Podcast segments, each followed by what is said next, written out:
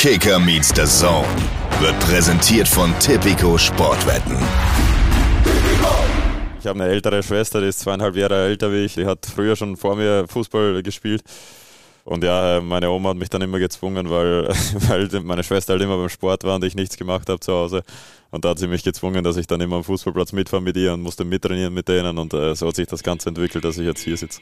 Kicker meets the Zone, der Fußball-Podcast mit Alex Schlüter und Benny Zander.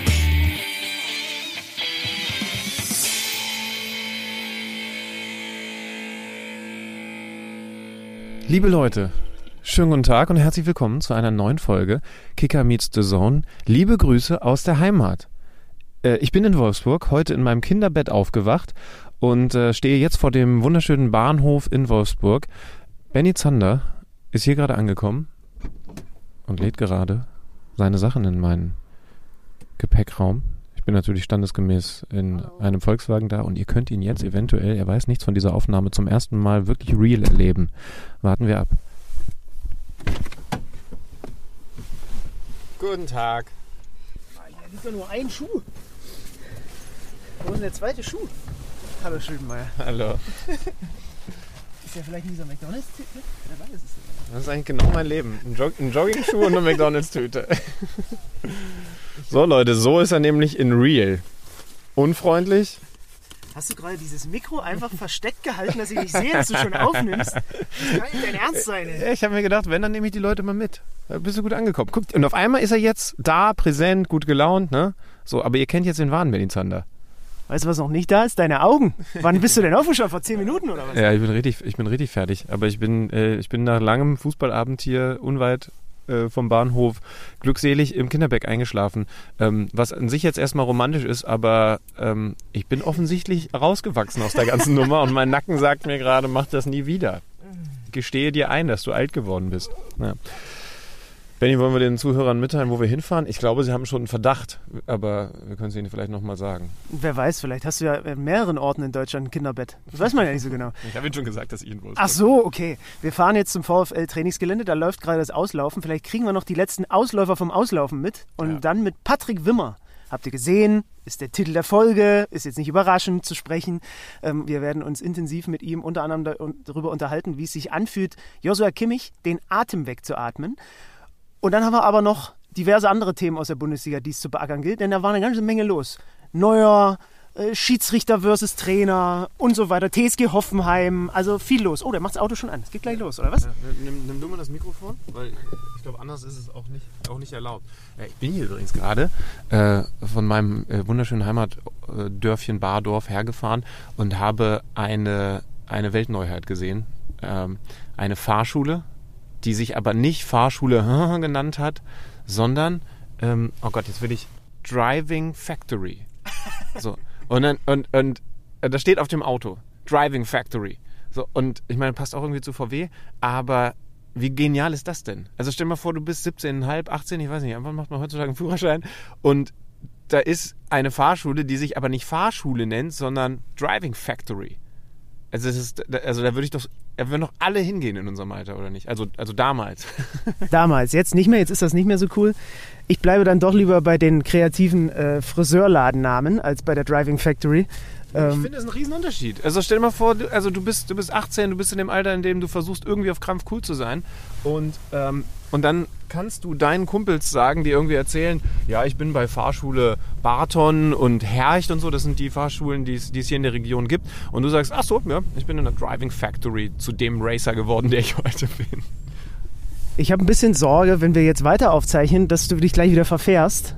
Es sind, es sind drei Minuten hier zum Stadion. Es ist eigentlich schon eine Schande, dass, äh, dass du nicht rübergedackelt bist. Aber Es sind Minusgrade, entschuldige mal. ja, wer hat denn da, wer hat denn gestern sieben Stunden Hallo, Sprachnachricht Alexander Schlüter hier. Wenn du vielleicht schon zum Stadion rüberlaufen möchtest bei Minusgraden, während ich dich auch einfach mit dem Auto abholen könnte, wäre das super. Ach nee, aber wenn nicht, könntest du mir was zum Frühstück kaufen. Ja, das ist meine Realität. Soll ich die Sprachnachricht nochmal einspielen? Wir sind heute real, Benny Zander. Halt doch mal an, jetzt ein Auto.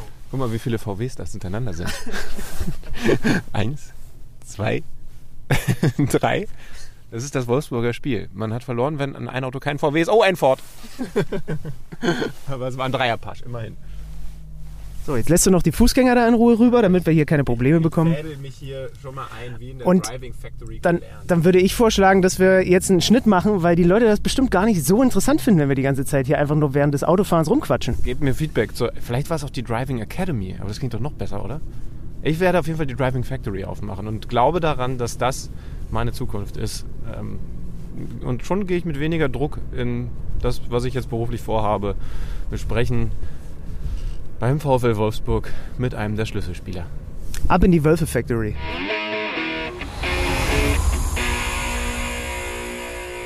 Sander, weißt du, was dich vom Fußballprofi unterscheidet? Fitness, Aussehen. Die laufen Konto. aus in einem Tempo, das für dich schon persönlicher Rekord wäre. Das ist doch überhaupt nicht wahr. Ich bin schneller als du. Ja, aber, aber nicht über hier, guck mal, die laufen um, die laufen sie da hinten weiter. Um diesen großen Fangzaun herum. Also, wir sind mittlerweile, wie ihr es vielleicht raushört, wir sind angekommen äh, im, äh, im, im, im Wölfebau. Sagt man das so? Keine Ahnung. Was wir sind denn aus dem guten alten Felix Magath Waldlauf geworden? Die sind hier einfach auf Ja. dem Platz, ne? So Also, langweilig. Und es wird gerade ausgelaufen, unter anderem also mit unserem Gast, mit Patrick Wimmer, mit dem wir dann gleich sprechen werden. Und wir nutzen diese Wartezeit, die wir hier gerade haben, im schönen Niedersachsen, und sprechen über das größte Thema, was der deutsche Fußball seit, wann war es denn? Samstag, Freitag oder Samstag? Wann ist das Interview von Manuel Neuer in der Süddeutschen Freitag. erschienen? Freitag. Freitag. Ja. Und darüber würde ich gerne mit dir sprechen. Es sollten eigentlich alle, die sich ein bisschen für Fußball interessiert haben, mitbekommen haben äh, oder interessieren, mitbekommen haben, dass Manuel Neuer ohne Autorisierung des Vereins, auch darüber möchte ich gleich noch mal kurz mit dir sprechen, der Süddeutschen ein Interview gegeben hat. Für uns sowieso weniger problematisch, weil viele unserer Hörer sind ja gleichzeitig SZ-Leser, ne? Genau, Also, das ist ja. die Schnittmenge ist natürlich überragend groß. Also die haben Ähm. sowieso, nachdem sie das Feuilleton und den Politikteil durchgelesen hatten, gesehen. Und er, und er redet dort über die Weltmeisterschaft, er redet über den Skiunfall und er redet über äh, den Rauswurf von Toni Tapalovic, seinem engsten Vertrauten und Torwarttrainer, mit Zitaten wie: Für mich war das ein Schlag, als ich bereits am Boden lag. Es war, als würde mir das Herz herausgerissen. Hat auch dann so sinngemäß, das war schlimmer als die Korn Neuer Plakate. Hat auch nochmal über diesen Skiunfall gesprochen, hat gesagt, das ist für ihn wie Brötchen holen. Also, das ist äh, Kindergeburtstag, diese Piste, weil er die so oft gefahren ist, wäre auch nicht schnell gewesen.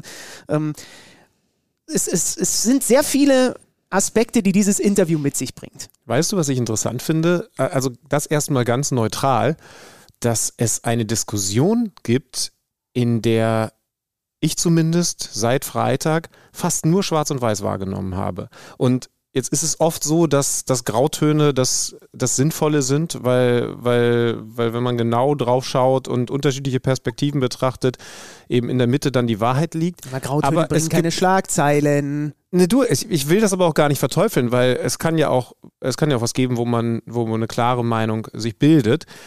Wie siehst du es? Ich bin, glaube ich, tatsächlich eher ein bisschen im Graubereich unterwegs und auf keinen Fall, das möchte ich an dieser Stelle direkt zu Beginn schon mal sagen, bin ich im Wir verteufeln jetzt alle Manuel Neuer Lager unterwegs, was nämlich, ist das auch dein Eindruck, für mich das übergeordnete Lager ist. Das, was Ja. deutlich mehr zu vernehmen ist. Definitiv. Was bildet der sich ein, dass er am Verein vorbei ein Interview gibt? Was bildet er sich ein, dass er tatsächlich einfach mal sagt, was er denkt? Natürlich kommen dann im zweiten äh, Schritt auch Gedanken dazu, der will damit auch bestimmt was bezwecken und wir haben jetzt auch vom Kicker-Kollegen Georg Holzer zum Beispiel gelesen, dass wohl da auch ein ganz schöner Bruch mit Julian Nagelsmann auch schon vorher da gewesen ist und natürlich kommen alle diese Gedanken dazu. Aber ich meine, auch wir setzen uns Woche für Woche damit auseinander, dass es mittlerweile fast gar nicht mehr möglich ist, nicht autorisierte Interviews mit Spielern zu führen, ne? sondern dass halt immer ein Verein oder manchmal auch noch Berater oder wer auch immer drüber hören will, ist das alles in Ordnung und so weiter. Und hier ist einfach einer aus diesem Korsett, was sich einfach so festgesetzt hat mittlerweile, mal ausgestiegen. Und was, was bringt das im ersten Schritt erstmal? Das bringt einen ganz schönen Bass. Und der tut der Bundesliga vielleicht gar nicht mal so schlecht. Die Frage ist, und da müssen wir dann natürlich auch sauber arbeiten, ist das im Vertrag festgeschrieben? Ich weiß es ehrlich gesagt nicht. Festgelegt, dass Das er Äußerung, Interviews anmeldet. Ne? Dann muss man das schon kritisch sehen. Vielleicht neben der Klausel mit dem nicht Skifahren. Ich keine Ahnung. Äh, der letzte, der das gemacht hat, war Philipp Lahm, wenn du dich zu, da, daran zurückerinnerst, der damals ganz prominent am Verein vorbei ein Interview gegeben hat und die Ausrichtung des Clubs hinterfragt hat. Das jetzt ist eine Und deutlich persönlichere Geschichte. Das Ja? ist also de- definitiv so. Das finde ich, muss man ja sowieso sagen, dass ähm, die Kritik gar nicht so klar durchkommt, sondern etwas anderes. und darauf komme ich gleich zurück, die wichtigste Frage ist doch zu Beginn erstmal, warum hat er das gemacht? Und da kommen wir, glaube ich, schon so auf, auf, auf die richtige Spur.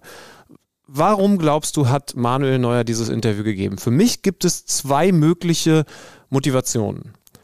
Motivation Nummer eins, der merkt gerade, dass ihm so ein bisschen die Fälle wegschwimmen. Als Mhm. eigentlicher Top-Torhüter, als ewig gesetzte Nummer eins. Ähm, jetzt lief es bei der WM nicht so. Und Das hat er übrigens in dem Interview auch nicht so gesehen. Da haben wir ja auch trefflich drüber gestritten, weil ich ihn da schon deutlich mehr in der Verantwortung gesehen habe, als er sich offenbar selbst. Es gab im Anschluss und auch schon während der WM-Diskussion muss da nicht ein Torwartwechsel stattfinden. Vor allen Dingen nach dem Ausscheiden ist Neuer in der Nationalmannschaft noch der Richtige oder muss ein Ter Stegen, äh, vielleicht auch ein Kevin Trapp zwischen die Pfosten.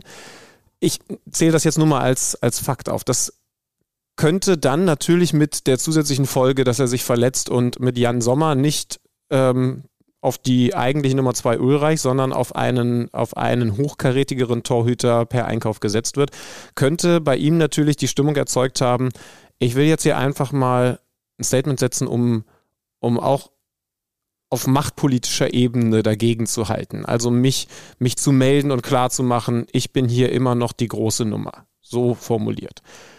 Option Nummer zwei ist, dem geht's wirklich scheiße. Mhm. Dem geht's wirklich dreckig und vielleicht auch dreckiger als, als viele denken. Und es ist eher als eine Art Aufschrei zu verstehen, dass er dieses Interview gibt, um, um deutlich zu machen, hier ist gerade ganz, ganz viel schlecht und vieles entgleitet mir auch gerade, weil, weil ich halt auch merke, ich kann gerade nicht mit Leistungen zum Beispiel überzeugen und dagegenhalten. Oder sondern er dringt intern nicht durch. Das ist ja das, was möglich. auch so ein bisschen in der Kicker-Berichterstattung jetzt mitschwingt, dass halt intern ein Julian Nagelsmann zum Beispiel die Meinung von Joshua Kimmich wichtiger ist als die von Manuel Neuer. Klar, und, und dann kann es vielleicht sogar, dann sind wir bei den Grauzonen, sich sogar ein bisschen vermixen, dass er halt sagt, ich will meine Machtposition stärken, aber ich nehme es mal vorweg, ich habe viel zu diesem Thema jetzt recherchiert, Gespräche geführt. Alles, was ich dazu gehört habe, bestätigt erst einmal Motivationsvariante 2. Also, dass es ihm wirklich nicht gut geht damit, mit Ja. dem, was der Verein da äh, gemacht hat. Okay. Ja. Ich glaube, zum Beispiel, du hast ihn ja jetzt schon zitiert, dass viele, die von außen über dieses Interview urteilen, falsch liegen, wenn sie sagen, diese Wortwahl war völlig übertrieben. Herz rausgerissen, das krasseste, was mir in der Karriere passiert ist. Herz rausreißen, natürlich kann man jetzt überlegen, hätte man das nicht anders formulieren müssen. Und das ist ja nun, ist ja niemand gestorben, viel zum Beispiel jetzt auch als äh, Einschätzung von der Bayern-Seite. Ja, und das mag vielleicht ein bisschen too much gewesen sein, aber bei all dem, was ich jetzt mitbekommen habe, ist wirklich nicht zu unterschätzen, was das mit dem gemacht hat. Mhm. Und zwar, zwar das alles, was da in den letzten Wochen seit der WM, das sagt er ja auch sehr deutlich, da ging es los, mit ihm passiert ist. Das war wirklich krass. Und zwar krass schlimm für den. Und, und ich glaube, das darf man nicht unterschätzen und stattdessen von, von außen sagen, oh, jetzt macht er hier den großen Macker, äh, nur weil er, äh, nur weil sie jetzt mit Sommer mal einen Torhüter geholt haben, der ihm wirklich Konkurrenz macht und dann will er sofort auch noch am Verein vorbei, obwohl er doch eigentlich der Kapitän ist, äh, ein Statement setzen, um irgendwie um seine Position zu kämpfen. Das glaube ich nicht. Und das heißt noch lange nicht, dass das alles richtig gewesen ist und dass die Wortwahl genau richtig gewesen ist. Aber, aber das finde ich bei der sauberen Einordnung von dem, was da gerade passiert und, und vor allen Dingen passiert ist, dann doch wichtig. Mir ist vor allem wichtig, dass Menschen, die über dieses Interview sprechen, das Interview erstmal in Gänze gelesen haben und nicht nur mit den drei Schlagzeilen, die daraus entstanden sind. Gibt es das auch als Hörbuch? Ähm, und, also wie gesagt, wer die WM-Folgen gehört hat, ich habe ja nun auch die Frage gestellt, muss jetzt der Generationswechsel im Tor passieren? Gehen wir mit Manuel Neuers sportlichen Leistungen qua, seiner, qua seinen Erfolgen zu zimperlich um? Aber diese Nummer jetzt, weil jetzt kommen ja ganz viele Dinge mit rein, ne? ein, ein ungünstiger Zeitpunkt, so kurz vor dem PSG-Spiel, die Machtworte, die Salihamidzic äh, spricht, nachdem Oli Kahn auch schon was gesagt hat und Dieses so weiter Interview und so wurde übrigens nicht erst am Freitag geführt. Ja, ja, ne? genau, also es logisch. ist äh, tatsächlich auch deutlich vorher schon geführt worden und, und geplant worden. Ne? Das, Und, und was für mich noch mit da rein äh, schwingt, ist die ganze Nummer, die wir hier nochmal ganz kurz angerissen haben, weil die für mich irgendwie auch ein bisschen mit dazugehört, um Serge Gnabry und diesen Fashion Week Besuch. Und dass irgendwie so dieser Tenor mittlerweile vorherrscht, auch von Vereinsverantwortlichen, dass das so, so willenlose Leibeigene zu sein haben, die an ihrem freien Tag nicht einfach äh, dahin dürfen und, und, und alles und das alles kommt für mich ein bisschen zusammen und, ich, und dann, und dann werde ich so ein bisschen bockig und dann denke ich mir, ja, dann umso besser, dass der Neuer das jetzt mal gemacht hat. Das stimmt, aber dann muss man auch wieder sauber sein und, und, und festhalten, dass der FC Bayern nach dieser Verletzung beim Skifahren öffentlich Gut mit neuer einen ganz anderen Ja, Ton ja. als jetzt bei Shah Schnabri an, an, an den Tag gelegt hat, sagt man, glaube ich. Da waren sie Ne? sehr, Ja. sehr, sehr vorsichtig. Was vielleicht Aussagen erklärt, wie die von Oliver Kahn oder auch gestern Julian Nagelsmann. Äh, ich habe ihn ja, äh, ähm, erstmal übrigens, ich habe ihn gefragt, ob er seit Freitag mit ihm Kontakt hatte mit Manuel Neuer. Da war er sehr klar, nee. Ähm, und das war so klar, dass das definitiv auch stimmen wird. Aber, aber man hat schon in, in seinen Antworten, als ich ihn dann gefragt habe, so was muss denn jetzt passieren? Was erwartet er denn jetzt, um diese Situation zu verbessern, um die Wogen wieder zu glätten? Man hat schon sehr rausgehört, dass da auch eine Enttäuschung ist gegenüber Manuel Neuer, was vor allen Dingen dieses Ich gehe jetzt in die Öffentlichkeit und zwar am, am Verein vorbei angeht. Denn das muss man schon dann wieder auf der anderen Seite sagen. Sie haben nahezu kein Wort der Kritik geäußert. Auch Julian Nagelsmann nicht, der, der direkt darauf angesprochen wurde, ob er das verurteilt, dass er da Skifahren gegangen ist und selber gesagt hat, ich gehe ich bin selber passionierter Skifahrer, es wäre kindisch, wenn ich das, wenn ich das, das stimmt. Da war, würde. da war der Verein sehr, da war der Verein wirklich sehr, sehr fair. Was für mich Und ist man da vielleicht mit dieser Fairness im Hinterkopf dann jetzt umso gekränkter, dass es sich so rum entwickelt? könnte ich zumindest nachvollziehen. Wenn Mhm. man vielleicht eine andere G Gedanken hat und die auch intern in Richtung Neuer kommuniziert, nach außen ihn aber schützt, obwohl natürlich die alles andere als amused gewesen sein werden, als sie gehört haben, ey, übrigens, einer der besten Torhüter der Welt hat sich beim Skifahren privat verletzt und wird uns jetzt eine komplette Rückrunde fehlen und wir müssen uns jetzt Gedanken machen. Ähm, Das ist dann das ist wichtig, dass du das sagst, weil das gehört zu dieser ganzen Geschichte dazu. Ähm, für mich ist das trotzdem auch, wie gesagt, wenn ich jetzt, was die, was die Kollegen vom Kicker da jetzt äh, in ihrem neuesten Artikel drinstehen haben, dass sich zum Beispiel auch einige Spieler mit Neuer solidarisiert haben äh, und auch ähm, schon relativ viele Spieler, auch nicht nur Torhüter, was man so hört und liest, auch einen echt guten Draht zu dem Tapalovic hatten. Das ist für mich eher wieder ein Zeichen, dass das Verhältnis Julian Nagelsmann und der Bayern-Kader, der eh kein leichter Kader ist von den ganzen, von den ganzen Typen, die da drin sind, ja, dass das nicht stimmt. Dass da Dinge nicht passen, so wie sie passen sollten zwischen Trainer und Mannschaft. Zumindest zwischen Teilen der Mannschaft und dem Trainer und wahrscheinlich auch zwischen sehr wichtigen Teilen der Mannschaft und dem Trainer. Jetzt gibt es ja noch eine Frage, die im Raum steht. Offensichtlich ist es ja nun schon seit langem ein Problem gewesen zwischen dem Trainer und dem Torwarttrainer, zwischen Julian Nagelsmann und, äh, und Toni Tapalovic. Das ist, das, das passiert. Also, dass da, dass da was nicht zusammenpasst, das kann tatsächlich in jedem Verein, auch in Vereinen mit bester Stimmung passieren. Manuel Neuer hat ein ganz anderes, nämlich ein enorm enges, positives Verhältnis zu Tapalovic. Darum war klar, was das auch für Manuel Neuer bedeuten würde. Jetzt bin ich auch wieder bei dieser psychologischen, auf dieser psychologischen Ebene. Warum machen die das jetzt?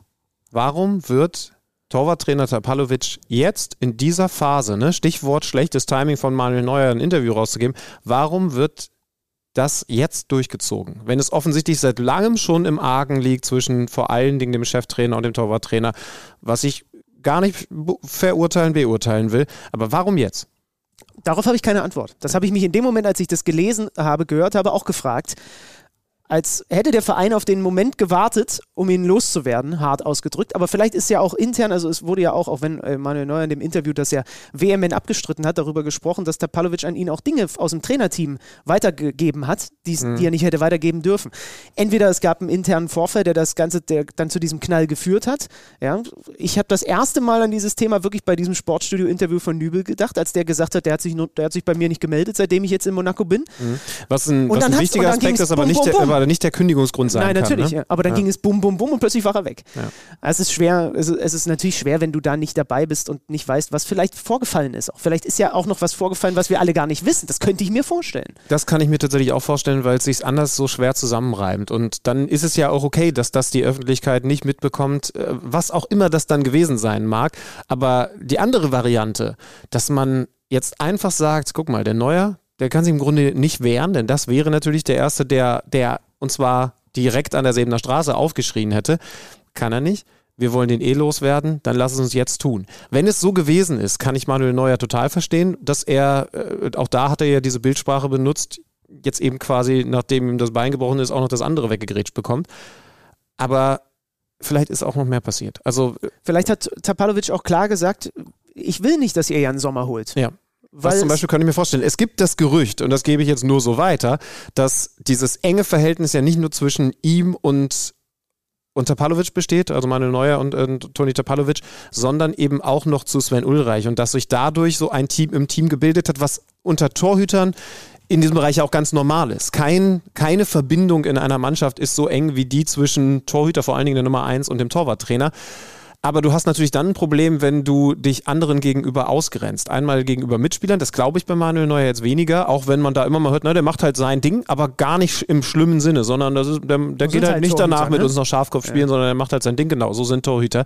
Wenn du dich natürlich auch der möglichen Kon- Konkurrenz dann so verschließt und Tapalovic möglicherweise da nochmal versucht hat, alles in Abwesenheit von Manuel Neuer nochmal dafür zu tun, dass es keine Konkurrenz gibt.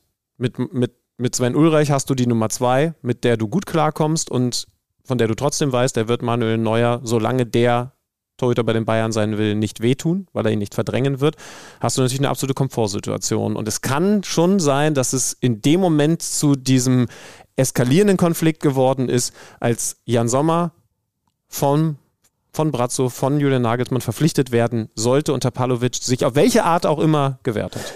Das Auslaufen ist durch. Oh ja. Eine Frage zum Abschluss noch. Glaubst du, dass das Tischtuch damit jetzt so zerschnitten ist, dass wir Manuel Neuer vielleicht gar nie wieder im Bayern-Tor sehen? Ich kann mir das echt vorstellen, dass das jetzt so ist. Ja, ich, ich weiß nur noch nicht endgültig, wie das dann passieren soll. Ich habe Julian Nagelsmann gestern gefragt, ob er, äh, ob, also ganz konkret wird Manuel Neuer Kapitän bleiben. Da hat er erstmal ein bisschen ausweichend geantwortet, was, womit ich gerechnet habe, und dann aber eben doch ein bisschen was durchblicken lassen, indem er eben gesagt hat, alles andere ist Zukunftsmusik. Er hätte die Chance gehabt zu sagen, ja. Und die Frage wäre beantwortet gewesen. Sind wir ehrlich, die Parameter verändern sich auch, wenn sie gegen Paris aus der Champions League ausscheiden, weil dann reden wir über den Coach und ob der im Sommer noch da ist. Muss man ehrlicherweise auch sagen. Und dann ist die Situation vielleicht wieder eine ganz andere. Ja, und dann sitzen wir wieder zusammen und quatschen dann darüber. Aber ich glaube nicht dran. Nee? Okay. Nee, weil ich einfach Julian Nagelsmann für, einen- für einen so guten Trainer halte. Ich auch, aber Ja. das heißt, deswegen ist er nicht, also es gibt sehr viele gute Trainer, die am Ende keinen Job mehr hatten, weil Dinge nicht gepasst haben. Stimmt. Ja. Naja, Ich glaube, damit können wir es schließen, Alexander. okay, also, jetzt gleich Patrick Wimmer, der hat sich extra für uns nochmal ausgelaufen.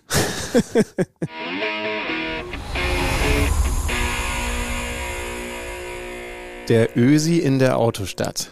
Reicht noch nicht als Titel für eine ZDF-Vorabendserie, aber wird eine gute Podcast-Folge. Glaube ich zumindest. Herzlich willkommen bei Kicker Meets the Zone. Patrick Wimmer. Hallo, danke schon für die Einladung. Ähm, ja, wie gesagt, groß angekündigt und große Ansage äh, kann man so lassen. Ja. Ich habe ich hab Patrick extra vor der Aufzeichnung gerade gesagt, er soll benoten diesen Einstieg von Alex Schlüter. Was gibst du ihm für eine Note? Eins bis sechs. Also sechs ganz schlecht, eins sehr gut. Ja, kann man schon eine 1 minus geben.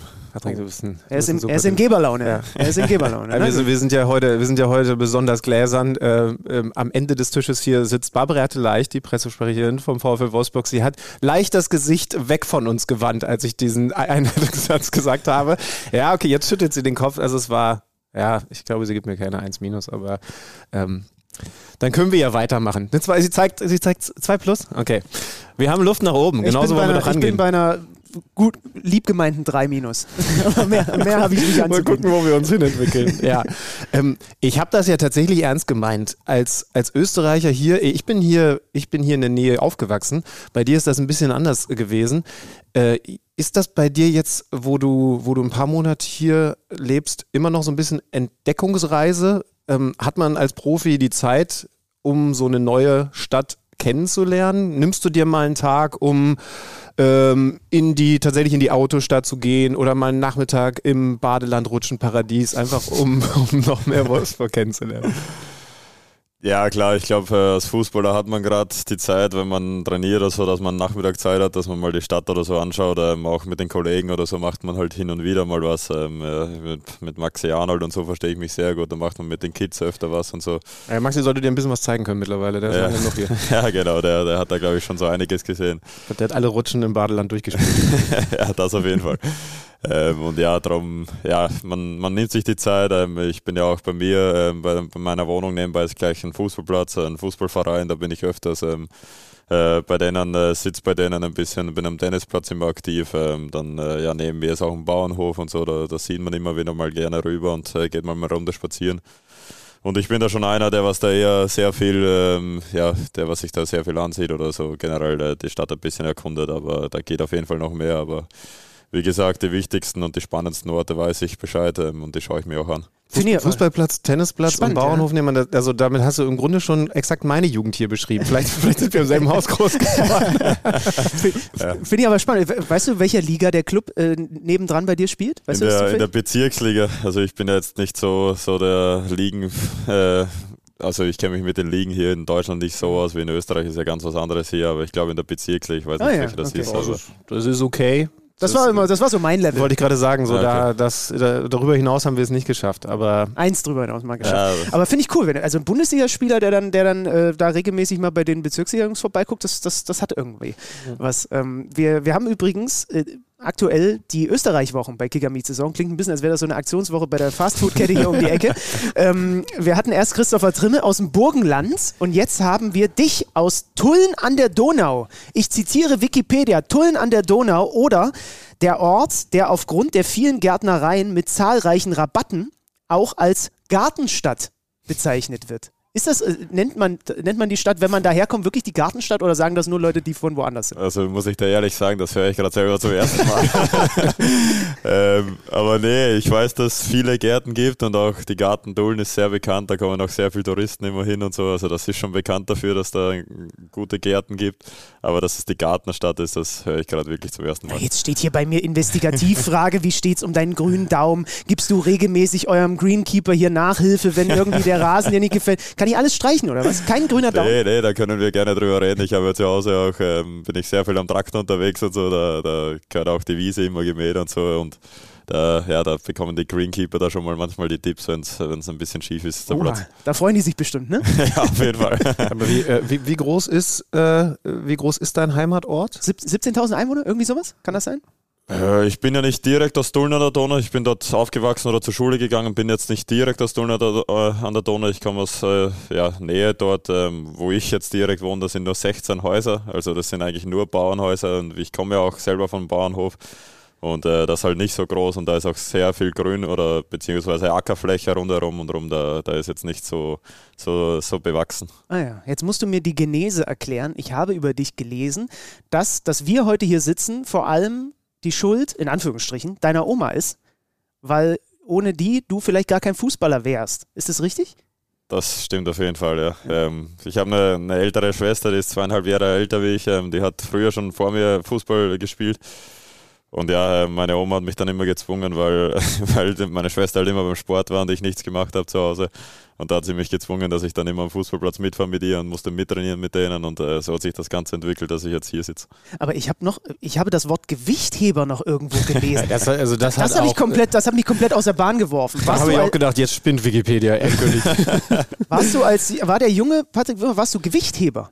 Ja, tatsächlich. Ähm, in, der, in der Mittelstufe von 10 bis 14 ähm, war ich drei, vier Jahre Gewichtheber. Da war ich auch internationaler Meister und so in meiner Gewichtsklasse. Also da hat sich dann, äh, da haben sich die Sparten dann nochmal getrennt. Ähm, Da wurde dann in der vierten Klasse die Entscheidung zwischen Fußball und Gewichtheben entschieden. Und äh, zum Glück habe ich mich für den Fußball entschieden, weil sonst äh, wäre das vielleicht alles nicht so gelaufen. Jetzt kenne ich die Gartenstadt nicht so gut, aber ich glaube, man kann mit Fußball mehr Geld verdienen als mit Gewichtheben. Ich weiß nicht, ob es bei euch äh, ist. Vielleicht ist die Gartenstadt auch die Gewichtheberstadt. Mehrfach internationaler Meister im Nachwuchs im Gewichtheben. Habe ich das richtig verstanden? Ja, genau. Wahnsinn, ne? Also ich muss auch sagen, meine Gewichtsklasse, ich war früher auch ein bisschen fester noch, sage ich mal. Ähm, da waren jetzt nicht so viele Leute dabei oder so gute Gegner für mich dabei. Darum war das dann auch nicht so schwer dort zu gewinnen. Aber ja, Okay. Aber hast du dir das so ein bisschen behalten? Also wenn ihr jetzt Krafttraining macht, weiß man, äh, also auch bei den Mannschaftskollegen, okay, äh, der Wimmer, der, der, der, der, der, es gibt was? Stoßen, Reißen, es gibt ja unterschiedliche Der stemmt Techniken, beide Kovacs. Ne? ich weiß nicht, ob man sich das trauen soll. Aber bist du immer noch ein guter Stoßen, Gewichtheber im Reißen Gym? gibt's, genau, ja. Ähm, Reißen ist halt ein bisschen schwieriger, Stoßen dann eher leichter mit umsetzen. Ähm, ja. Hier und da, manche benutzen das noch im Krafttraining. Ähm, klar, hin und wieder ist bei mir auch dabei, aber ist jetzt nicht mehr so wie früher, dass ich das jeden Tag mache, sondern ist nur mehr ein, zweimal die Woche vielleicht und manchmal auch gar nicht. Wie komme ich jetzt vom Gewichtheben zum Schwergewicht FC Bayern München? Keine Chance. Nee. Nee. Können wir lassen. Machen wir nicht. Machen- Die Überleitung machen wir nicht. wir. nee, eventuell habe ich einen Ansatzpunkt, weil wir uns gestern da, wie viele Meter sind es? 300 Meter Luftlinie entfernt, ähm, zuletzt gesprochen haben. Großes Spiel gegen den FC Bayern München. Ähm, Ich habe es moderiert und man macht sich in der Vorbereitung natürlich Gedanken. War übrigens ganz lustig. Ich habe dich noch darauf angesprochen, weil wir in der Vorberichterstattung ähm, gesehen haben, dass in den letzten Spielen sehr viel Fokus bei den Gegnern auf Josua Kimmich äh, gesetzt wurde. Also wie wird der zugestellt, wie kann man ihn als so wichtigen Mann im Spielaufbau zustellen? Und dann geht das Spiel los und ich sehe, oh, der, der Wimser hat eine besondere Aufgabe. Es war tatsächlich, zumindest bis dann Niko Kovac umgestellt hat, dein Auftrag, mach dem mal den Abend richtig doof. Richtig? Atme ihm die Luft weg. Ja, genau, das war so mein Auftrag. Ich glaube, es hat auch eigentlich ganz, ganz gut funktioniert. Ich glaube, der hatte vier, fünf Ballkontakte da in den ersten 20 Minuten. Das waren meistens besser, einfach nur zurück äh, oder zum Klatschen lassen. Ähm, Ja, habe meinen Job erledigt, habe den Auftrag bekommen und das ja, war mein Job äh, in den ersten Minuten. Äh, Was heißt denn das eigentlich? Weil, also für die Zuhörer zur Erklärung, es, ähm, es gibt natürlich ähm, Mannschaften, die sehr viel auf Manndeckung, also Lauf diesem einen hinterher, wie man es in der Bezirksliga wahrscheinlich häufiger erlebt. Es gibt aber natürlich auch die Variante, die eigentlich sehr viel etablierter ist im modernen Profifußball. Ihr, ihr habt eure Räume, die ihr zu verteidigen habt und ähm, jetzt, jetzt wäre das in deinem Fall so der, der Zehnerbereich gewesen im offensiven Mittelfeld. So war aber eben klar, wenn der mal sich auf, auf Rechtsverteidiger fallen lässt, um da den Spiel auf, dann gehst du auch hinterher oder ist der ganzen Sache von, von Nico Kovac eine Grenze gesetzt gewesen? Also du musst nicht, wenn der, wenn der einmal pinkeln geht, äh, musst du nicht auch noch mitkommen. Also wo sind die taktischen Grenzen da?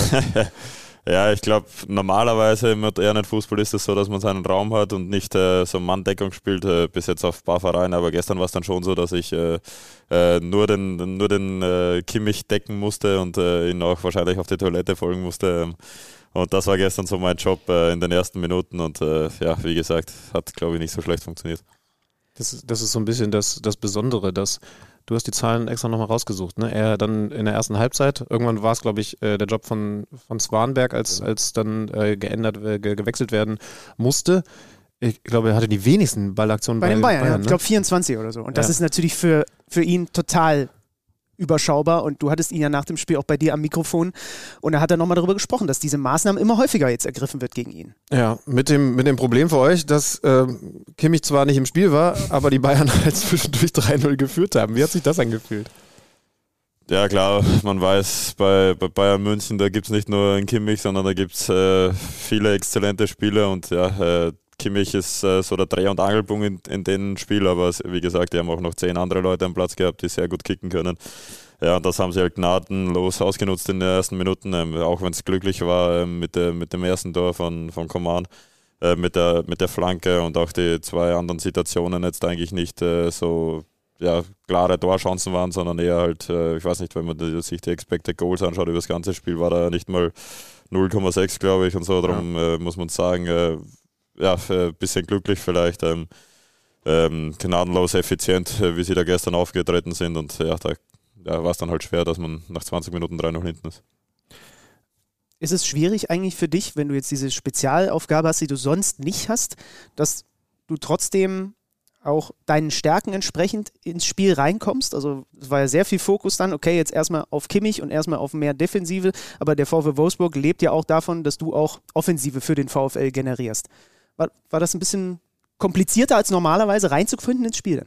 Nee, das glaube ich jetzt nicht. Ähm, klar hatte ich äh, in der Defensive diesen klaren Part, äh, Kimmich zu übernehmen, aber ich glaube in der Offensive, man hat auch äh, in der Fünferkette oder wie ich den Job noch hatte, hat man klar gesehen, wir haben klare Umschaltsituationen, da war ich auch mit eingebunden. Wir hatten viele Tormöglichkeiten da auch in den ersten 20, 30 Minuten, ähm, die was wir besser ausspielen müssen und äh, klar, auch wenn ich, wie ich den Job hatte, glaube ich, dass ich mich da ganz gut in das Offensivspiel von uns einsetzen konnte und dass wir auch die Chancen hatten, dass wir da selber Tore schießen. Am Ende irgendwie schon eine Partie, die also für mich zumindest schwierig einzuordnen gewesen ist, weil so spricht man eigentlich nicht über die großen Bayern. Die gewinnen, ja, das sagt man häufiger mal nach Spielen, aber, aber eigentlich war die andere Mannschaft die mit mehr Torchancen, du hast die Expected Goals an, angesprochen, ihr hattet ja auch deutlich mehr, mehr Abschlüsse und man muss dann sagen, sie waren halt effizient, aber und das war das Komische an dem Spiel, das wart ihr eigentlich in den letzten Wochen ja, ähm, ihr, ihr hättet dieses Spiel auf keinen Fall verlieren müssen. Jetzt gibt es dann zwei Varianten, mit denen du ins Bett gehen konntest. Erstens, ja, kann man auch drauf aufbauen. Wir haben gegen die Bayern ein gutes Spiel äh, abgeliefert, war halt ein bisschen Pech. Oder zweitens, ja, wenn, dann musst du sie an solchen Tagen schlagen, umso Frust, umso mehr Frust, ähm, dass das dann nicht geklappt hat. Was, was war bei dir vorherrschend? Ja, eher der Frust, denke ich mal, weil klar, ähm, sind die großen Bayern, sage ich mal, aber wir haben gewusst, äh, wir sind selber eine gute Mannschaft. Wenn wir selber in unser Kombinationsspiel, in unsere Umschaltmöglichkeiten reinkommen, dann haben wir da eine Chance. Wenn wir gut pressen, dann sind die Chancen da. Ähm, das haben wir gestern gut gemacht. Ähm, wir haben einfach gesehen, dass wir da mithalten können, dass wir da selber gut aufspielen können. Haben halt die Chancen dann leider nicht genutzt und darum bin ich da eher mit, mit dem frustrierenden Auge ins Bett gegangen. Trotzdem ist der VfL, auch wenn das jetzt die zweite Pflichtspielpleite in Folge war, ja in einer sehr guten Phase. Also es gab diese, diese zehn Spiele in Folge, die er nicht verloren hat, mit diesen vielen, vielen Siegen. Was ist nach diesem Saisonstart, der ja sehr zäh war, was ist beim VfL passiert, dass es plötzlich Klick gemacht hat? Ja, ist glaube ich nicht so leicht zum sagen, aber auf jeden Fall, wir hatten ja sehr viele Umstellungen, komplett neues Trainerteam, sehr viele neue Spieler und so und da ist halt, äh, ja, die Vorbereitung, da kann man viel machen, kann man viel reinbringen, aber die, die Zeit ist halt nicht das oder die, die Bundesliga ist halt dann ganz nochmal was anderes und das haben wir glaube ich in den ersten Spielen gemerkt, in der Vorbereitung oder am Anfang der Bundesliga-Saison weiß man nicht, wo man steht und da haben wir einfach gemerkt, ja, ähm, in der Bundesliga ist das nochmal ganz was anderes. Da haben wir uns dann noch mehr zusammenfinden müssen, haben unsere Prinzipien noch viel mehr in unser Spiel bringen müssen. Und ich glaube, wenn man dann äh, sieht, ab dem Stuttgart-Spiel oder so, ähm, da, das, da, da haben wir die Serie gestartet und da haben wir auch gesehen, dass, äh, dass die Prinzipien eingehen, dass jeder für jeden da ist. Ähm, dass unser, unser Spiel, äh, so wie wir das wollen, so wie das, der, der, das Trainerteam will, ähm, dass das funktioniert. Und ich glaube, das hat man dann auch die letzten Spiele gemerkt, auch wenn wir jetzt äh, die zwei Bundesligaspiele verloren haben, die letzten zwei. Ähm, in den letzten drei Spielen mit dem Pokalspiel jetzt haben wir fünf gute Halbzeiten gespielt. Äh, Sage ich mal, muss man äh, nicht verlieren und ja, ähm, so verlierst halt jetzt drei Pflichtspiele hintereinander leider, aber, aber wir, ich glaube, wir machen sich jetzt alle keine Sorgen. Wir müssen ja das gut, äh, alles gut analysieren und dann heißt es am Freitag schon wieder voll angreifen. Was ist Nico Kovac Fußball? Ja, eine gute Frage. Ähm, kompakt stehen hinten, wenig Gegentore äh, kassieren ähm, und dann äh, ja, offensiv alle Freiheiten. Ähm, wir haben, wie ihr auch äh, seht, können wir mit Viererkette spielen, wir können mit Fünferkette spielen, wir sind da sehr variabel, wir haben äh, viele gute Spieler, wir haben äh, ja, ähm, viele Optionen, ob wir über den Flügel gehen, ob wir durch die Mitte gehen, ähm, ist alles möglich. Also offensiv sind wir da eigentlich äh, frei aufgestellt, können machen, was wir wollen. Und defensiv ist halt einfach, ja, wir wollen äh, schon pressen, wir wollen kompakt stehen, aber die Linien eng halten. Ähm, ja, und äh, einfach vorne drauf gehen äh, mit der ganzen Mannschaft, auch die Hinterabwehr, dass die äh, auf der Mittellinie steht und dann, äh, dass wir vorne die Ballgewinne haben und dann umschalten können. Beeindruckendste Werte für mich sind die Sprints. Also auch was die Anzahl der Kilometer, die ihr lauft, ähm, angeht, seid ihr, seid ihr ganz, ganz weit vorne der Bundesliga bei den Sprints. Sogar erstens mit Abstand und zweitens muss man da ja überlegen, dass dass diese Mannschaft, natürlich mit zum Beispiel die als Neuzugängen auch mit einem anderen Gesicht, aber dass diese Mannschaft ja zuletzt noch eine war, die genau da Mängel hatte. Jetzt Jetzt seid ihr ein absolutes Sprinter-Team geworden. Wie, wie, wird man das? Wie, wie, hat Nico Kovac das in euch reingebracht? Ja, wir, wir bekommen auch immer die Vergleiche zur letzten Saison. Ich klar waren jetzt äh, viele Spieler sind äh, neu gekommen, viele Spieler sind gegangen und äh, ist ganz ein anderes Team oder, oder viele neue Spieler halt.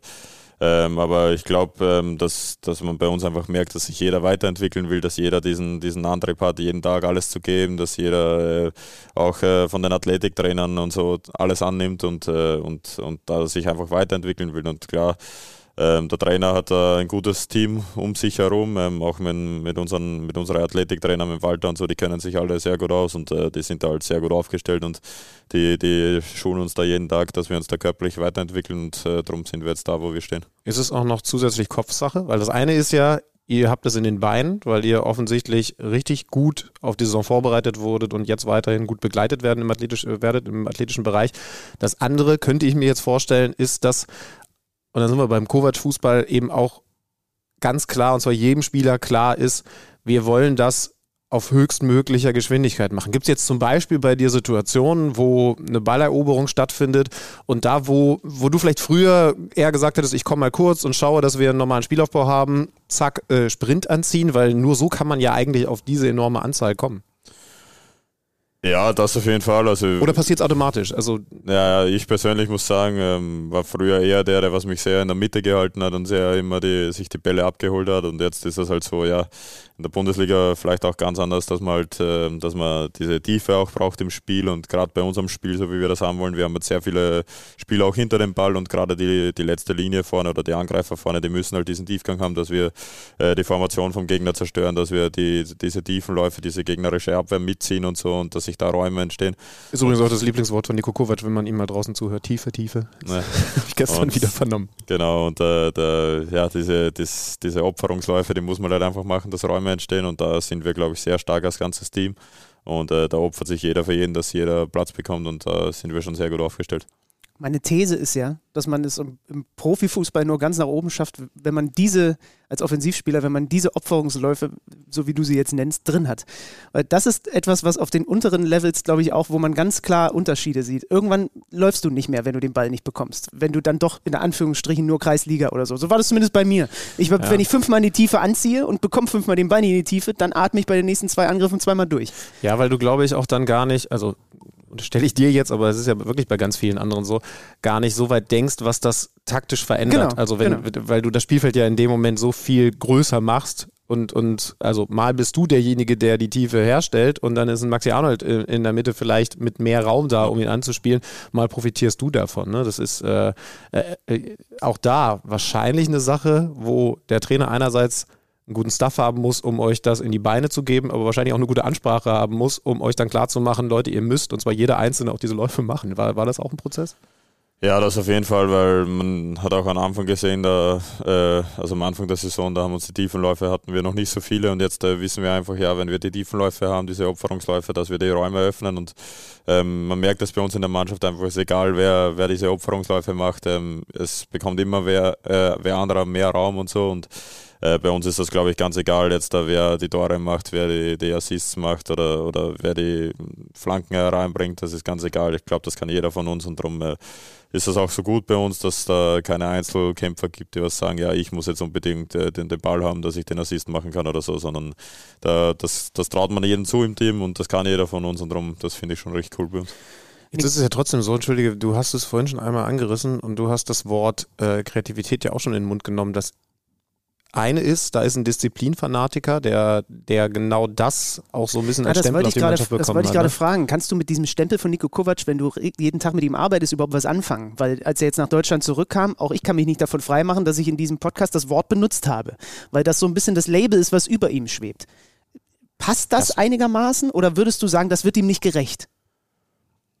Ja, schon. Also Trainer ist einer, der was sehr viel auf Displ- äh, Disziplin schaut und so, ähm, dass man da sehr viel Displ Disziplin haben. Er hat auch seine Abläufe drin, aber wie gesagt, wir haben auch unsere Freiheiten vorne. Also klar, die Abläufe, die will er sehen, aber diese Abläufe sind eher von hinten raus und nicht vorne im letzten Drittel, sondern Darauf wollte ich hinaus, weil dann würde es ja dein Spiel auch extrem limitieren. Also Ja, du genau. musst ja ein Freigeist sein, das gibt er dir auch. Ja, genau. Also wie gesagt, vorne, also wenn wir jetzt von hinten rausspielen oder wenn wir im Mittelfeld und wir wissen, der Gegner steht tief, ähm, dann haben wir unsere Prinzipien, dann haben wir unsere Abläufe, die, die wir spielen wollen, aber vorne im letzten Drittel, da gibt es dann nichts. Da, ähm, klar gibt es da auch Sachen, aber da, wie gesagt, da gibt es alle Möglichkeiten. Entweder wir, wir stecken den nochmal durch oder wir spielen mit Dribblings oder wir gehen über die Flanken. Ähm, also wie gesagt, da, da lasst uns die Freiheiten und gerade auch mir die Freiheiten, die ich brauche und ich glaube, die kann ich auch sehr gut einbringen ins Spiel von uns. Also es gibt keine Schranke im Kopf. Rabona Torvorlage ist auch in Wolfsburg unter Kovac möglich, wie das letzte Saison in Bielefeld war.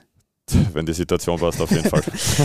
Wir warten drauf, wir, Die- wir schauen sie uns gerne an. Die, die habe ich eh noch so im Hinterkopf und äh, würde gerne mit dir mal so ein bisschen als Offensivspieler über das Thema Intuition, Instinkt äh, sprechen. War das, wenn, du dich in diese Situation zurückversetzt, ist das in dem Moment etwas, was du eine Sekunde vorher dir überlegst oder ist das wirklich pures, das passiert jetzt in dem Moment und da, das, da hat der Kopf gar nicht so viel mit zu tun, das machen die Beine quasi einfach so, wie sie wollen. Naja, genau so ist es. Also ich denke mir da gar nichts oder habe mir da gar nichts gedacht bei den ganzen Sachen, die ich mache. Auch jetzt bei, bei dem Assist letztens zu Jonas da mit dem Außenriss, da habe ich mir nichts dabei gedacht, habe den nur da gesehen und wollte ihn genau dahin. ähm. Und ja, das ist halt der pure Instinkt, also da denke ich mir gar nichts und das machen die Beine dann von alleine. Kann man den trainieren? In irgendeiner Art und Weise? Den Rabona jetzt. Nein, die, also, also äh, diesen Instinkt, so. dieses, dieses, kann man das schulen? Kann man das in irgendeiner Art und Weise, wenn man das nicht merkt, vielleicht in der C-Jugend oder so. Ich habe das eh. Benny versucht zum Beispiel seit vielen Jahren mit YouTube-Highlight-Videos von Ronaldinho. Ist das der richtige Weg? ähm, ja, Ronaldinho, also man muss auch wissen, welcher Spielertyp das ist. Ich kenne ich jetzt persönlich nicht oder ich, ich weiß nicht, wie du Fußball spielst. Schwierig. Er sieht sich schon so ein bisschen als der Bezirksliga Ronaldinho. Nein, nee, aber du verstehst, worauf ich hinaus will, ob man diesen Ins, dieses Instinktive, ob man, ob es irgendwie eine Möglichkeit gibt, das rauszu, rauszuquetschen, wenn es nicht von vornherein schon so offensichtlich da ist. Ja, also ich glaube, trainieren kann man alles. Auch diesen Instinkt kann man äh, äh, wahrscheinlich bis auf einen äh, gewissen Grad trainieren, aber ich weiß nicht, ähm, so ein Instinkt, äh, so wie es jetzt bei mir ist, ich weiß nicht, ob äh, jetzt Spieler, die den nicht so haben, den so hochleveln können, so wie er jetzt bei mir ist. Ähm, drum, ich glaube, man kann auf jeden Fall alles trainieren, aber jetzt da, entweder man hat ihn von Anfang an und kann ihn noch verbessern oder man hat ihn nicht und kann ihn leicht verbessern, aber dass er jetzt so groß wird, glaube ich, äh, das wird schwer. Ich sehe den kleinen Patrick auf den Wiesen bei dir, da wo du aufgewachsen bist, Tricks üben. Macht das der Profi Patrick Wimmer eigentlich auch noch? Dass du dir denkst, oh, ich, hab, ich hätte jetzt mal Bock irgendwie, keine Ahnung, muss ein bisschen an meinem Übersteiger arbeiten oder so. Ja, den kleinen Patrick kann ich sagen, der war sehr viel auf, auf Wiesen früher und äh, hat da sehr viel gekickt mit seinen Jungs. Ähm, ich habe ihn jetzt beim Gewichtheben gesehen. Nee, tatsächlich, wir hatten sogar so eine Pfarrerwiese, also die war eigentlich bei, bei uns bei der Kirche dort und da war ich mit meinen Jungs immer kicken und dann, äh, wie das mit, der, mit dem Gewichthängen begonnen haben, dann haben sich die, äh, die, die Wege ein bisschen getrennt und dann waren wir eh nicht so oft äh, mehr zu Hause kicken und drum. Ähm, das war alles dann nach der Reihe und äh, der Profi Patrick Wimmer, klar, der probiert sowas noch, aber ich glaube, wenn man sich meine Dribblings und so anschaut, so viel Tricks, so wie Übersteiger oder so, habe ich jetzt nicht in unserem Spiel, sondern äh, in meinem Spiel, sondern ja, es sind halt eher diese Dribblings, äh, diese Tempo-Dribblings, die ich habe und dann kommen halt immer so Kunststückchen wie der Rapona oder so ein Außenrisspass oder so. Das kommt dann immer Des, zwischen. Deswegen müsste ich mir mehr Patrick Wimmer Highlights angucken und weniger Ronaldinho, weil Übersteiger und so, da bin ich mies drin, aber so ein bisschen Tempoverschärfung geht hier und da noch. Guck halt, YouTube, ich hätte noch andere Vorschläge und ich glaube, wahrscheinlich wäre einfach mal zwei Wochen unter den Kovac-Brüdern für dich.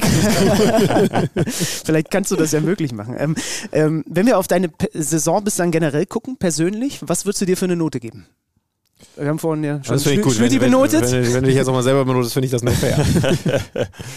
ja, ist schwer zu sagen. Ich bin leider sehr viel ausgefallen, ähm, was jetzt äh, den Kopf geschuldet war und auch äh, zwei Spiele verpasst wegen äh, Verletzung und Krankheit. Ähm, ähm, wenn man sich die Statistiken so ansieht, äh, glaube ich, äh, die sind nicht so schlecht für die Spiele, die ich jetzt habe. Aber ja, die Spiele, die ich gefehlt habe, die ja, fehlen mir halt natürlich auch drum. Von, von 1 bis 6 würde ich mal jetzt mal so eine 3 geben. Oh ja. Du, du, du ziehst, weil, weil du gerade diese Ausfallzeiten angesprochen hast, du ziehst irgendwie Kopfverletzungen an, ne? Das ist, du hast so eine Vorgeschichte damit, deine Karriere, Karriere über. Ja, ähm, ich hatte jetzt schon ein paar, ähm, ziehe die auch ein bisschen an und ich glaube, äh, ich klopfe jetzt mal an den Tisch und äh, ich hatte jetzt noch keine Verletzung äh, woanders, sondern es war halt wirklich immer nur der Kopf und äh, ich glaube, äh, zurzeit äh, kann mich auch nur der stoppen äh, von meinem Körper aus. Ähm, aber wie gesagt, ähm, ich hatte ja in Freiburg-Spiel dann auch gleich wieder einen brutalen Crash mit, mit Matthias und ähm, das war aber weit nicht so schlimm wie da im Herbst und darum, ähm, ich hoffe, dass ich das jetzt einigermaßen überstanden habe und dass ich da jetzt frei aufspielen kann. Müssen wir das ein bisschen ernster nehmen, das Thema? Also es gibt äh, zum Beispiel bei der WM gab es jetzt eine zusätzliche Auswechslung zum normalen Kontingent für Kopfverletzungen. In der Premier League gibt es sogar zwei, die nennen sich da Concussion Substitutions. Müssen wir da in Deutschland auch hinkommen, weil du bist ja nun ein wirklich ganz klar benachteiligt dadurch solche Crashes.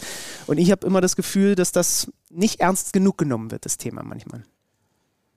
Ja, ich glaube, ernst genommen wird das schon. Ähm, es wird halt einfach immer schwieriger, weil jeder immer, also das, das Spiel wird einfach immer schneller und äh, das passiert halt dann in Zehntelsekunden, da kann man nichts dagegen machen, dass man Kopf an Kopf kommt oder dass so Situationen wie mit, mit Matthias jetzt sind.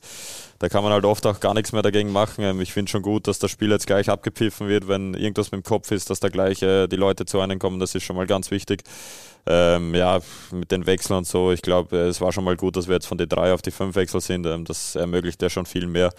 Und äh, ja, Kopfverletzungen werden, glaube ich, schon äh, ernst genommen. Ähm, klar muss man äh, auf die Gesundheit und auf Kopf, äh, vor allem Kopfverletzungen noch umso mehr schauen. Ähm, aber das wird schon sehr gut unter die Lupe genommen und äh, ich hoffe, das bleibt oder verbessert sich auch noch. Du hast gerade gesagt, die Zahlen äh, in dieser Saison sind ja ganz ordentlich.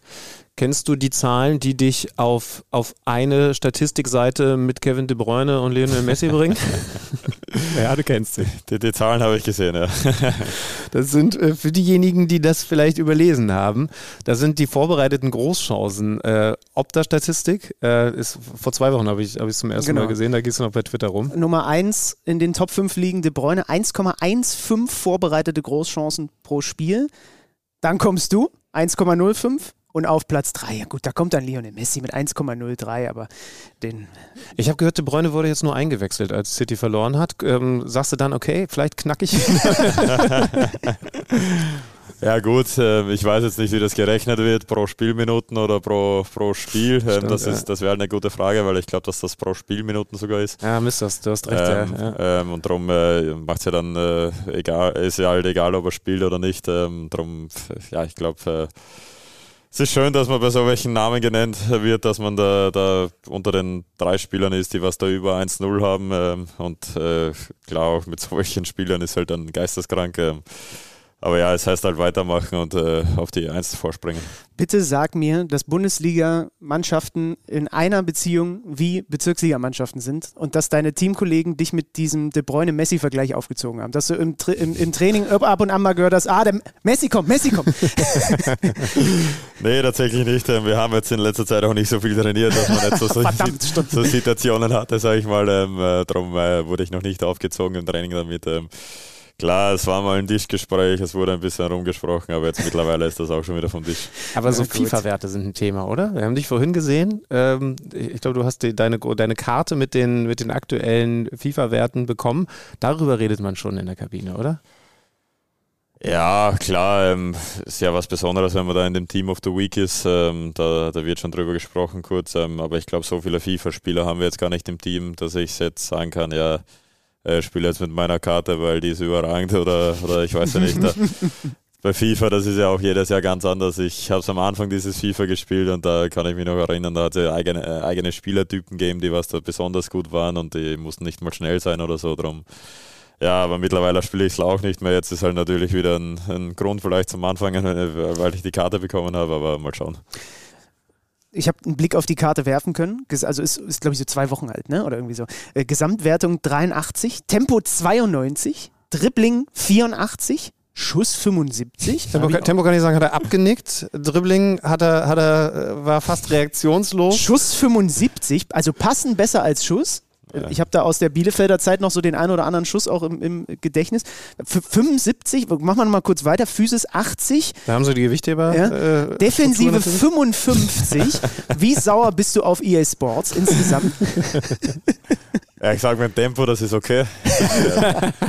Schießen und passen muss ich sagen, ich, ja, das Passspiel so, klar, als Offensivspieler macht man, hat man Risikobälle, ähm, hat nicht äh, die 90% Passquote, aber ich glaube, das Passspiel ist auch nicht so schlecht von mir und das ist, gebe ich auch einige drum.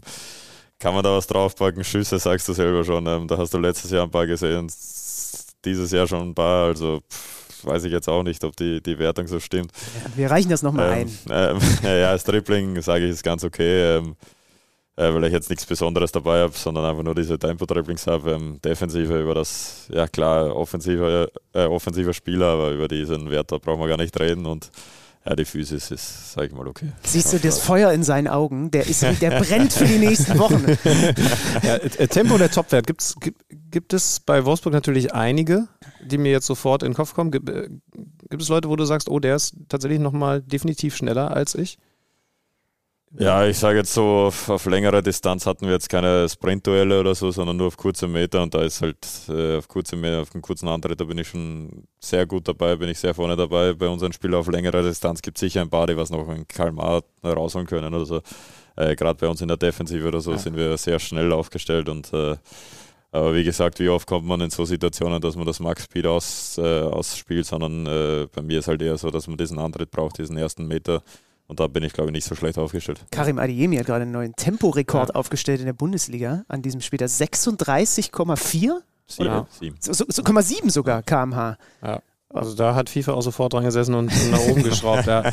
Also tatsächlich seit der Defensive. Bei Lacroix habe ich auch noch im Kopf, dass er 35er 5 Werte oder, oder, oder so drauf hat. Und ich muss ja ehrlich sagen, ich will es gar nicht zu, zu, zu laut sagen, aber ein, ein, ein Van was der äh, da grundsätzlich im Moment gerade spielt und was der da auch gestern wieder abgesprintet hat, ist Wahnsinn. Ich kenne gerade keinen besseren Verteidiger in der Liga. Also was vor allen Dingen, was diese Bereiche angeht. Ja. Ja, nee, Miki hat sich auch sehr viel entwickelt, ist ja auch noch äh, im gleichen Alter wie ich, ein sehr junger Bursche. ja, spielt eine überragende Saison, kann man nicht anders sagen. Ähm, äh, auch schnell, äh, wie du sagst, und äh, bekommt einfach alles zur Zeit, was er haben will und äh, kämpft um jeden Ball und hat auch eigentlich jeden Ball. Was deine Realstatistiken außerhalb von FIFA angeht, fällt auf, es ist ja erst deine zweite Bundesliga-Saison, aber du hast jetzt schon, ich glaube, sieben Scorer mehr als in Österreich in der Bundesliga gesammelt in zwei Jahren. Ähm, ist die deutsche Top-Liga doch gar nicht so viel stärker im Vergleich, wie wir arroganten Deutschen immer glauben? Nee, die österreichische ist klar besser, sieht man ja an der Statistik.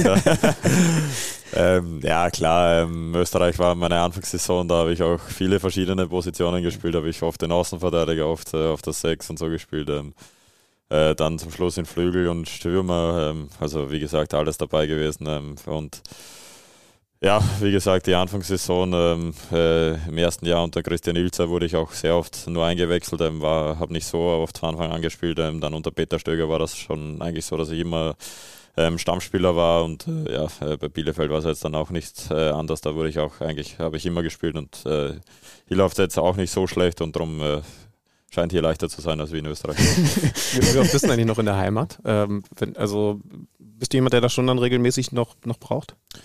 Ja, klar, auf jeden Fall. Ähm, Family und äh, auch die, die Family von der Frau, ähm, die, da, da bin ich sehr oft, ähm, auch gerade weil wir halt einen Bauernhof haben und auch mit Hunden und mit meinen Geschwistern und so, die will man halt immer sehen und darum schaue ich da schon, dass ich da regelmäßig so ein, zweimal im Monat daheim bin und dass ich da jeden sehe.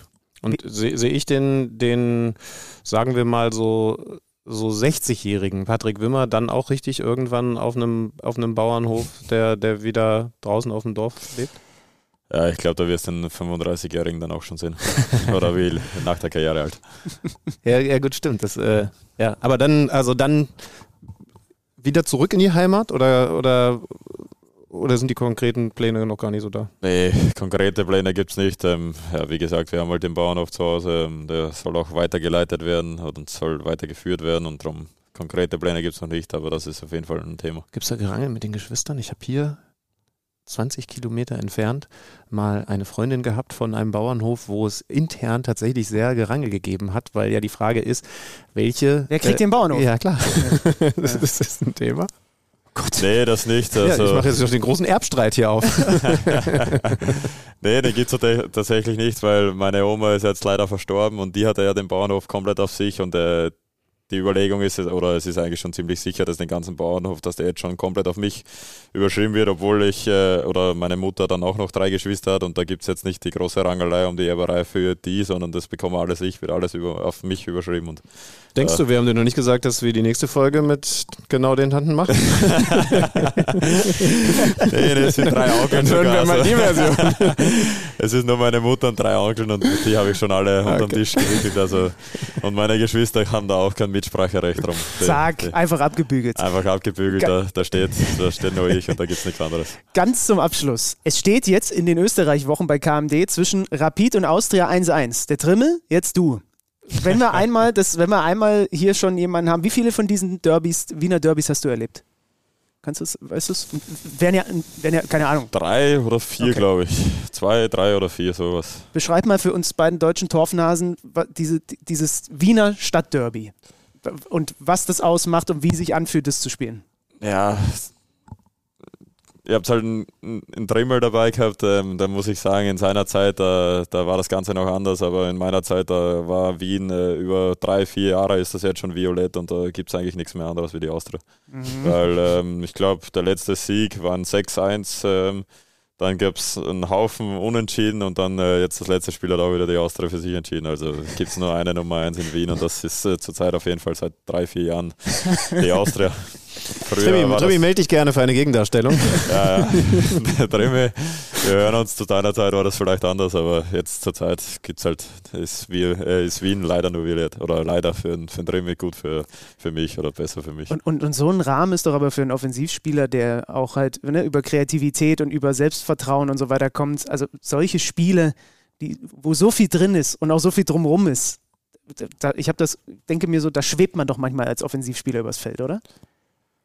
Ja, das auf jeden Fall überhaupt. Ich glaube, am geilsten ist es dann, wenn man auswärts spielt, auch äh, im, im Rapid-Stadion, wenn dann 27.000 Leute nur auf dich einpfeifen und so. Das, es gibt nichts Schöneres, äh, wie da dann zum Spielen oder zu treffen und dann vor denen Ganzen zu jubeln.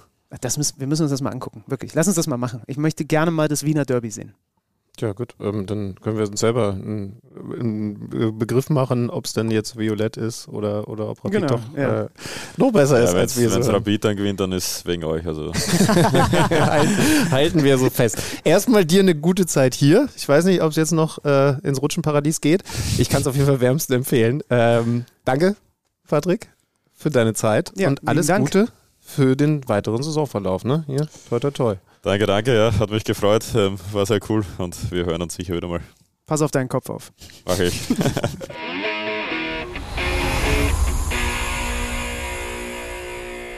So, da ist er wieder weg. Der Wilmer, machen wir nachher eigentlich auch auslaufen nach dem Podcast? Wollen wir uns das angewöhnen, wenn wir irgendwo vor Ort sind?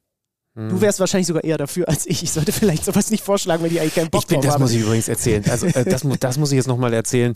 Ähm, und bitte, bitte, also weil wir jetzt gerade auch mit, mit, äh, mit Wimse äh, so ein bisschen über Heimat geredet haben, bitte lasst da draußen ein paar Leute sein. Ähm, heute könnt ihr ja auch wieder selbst laufen gehen, weil das Wetter besser ist.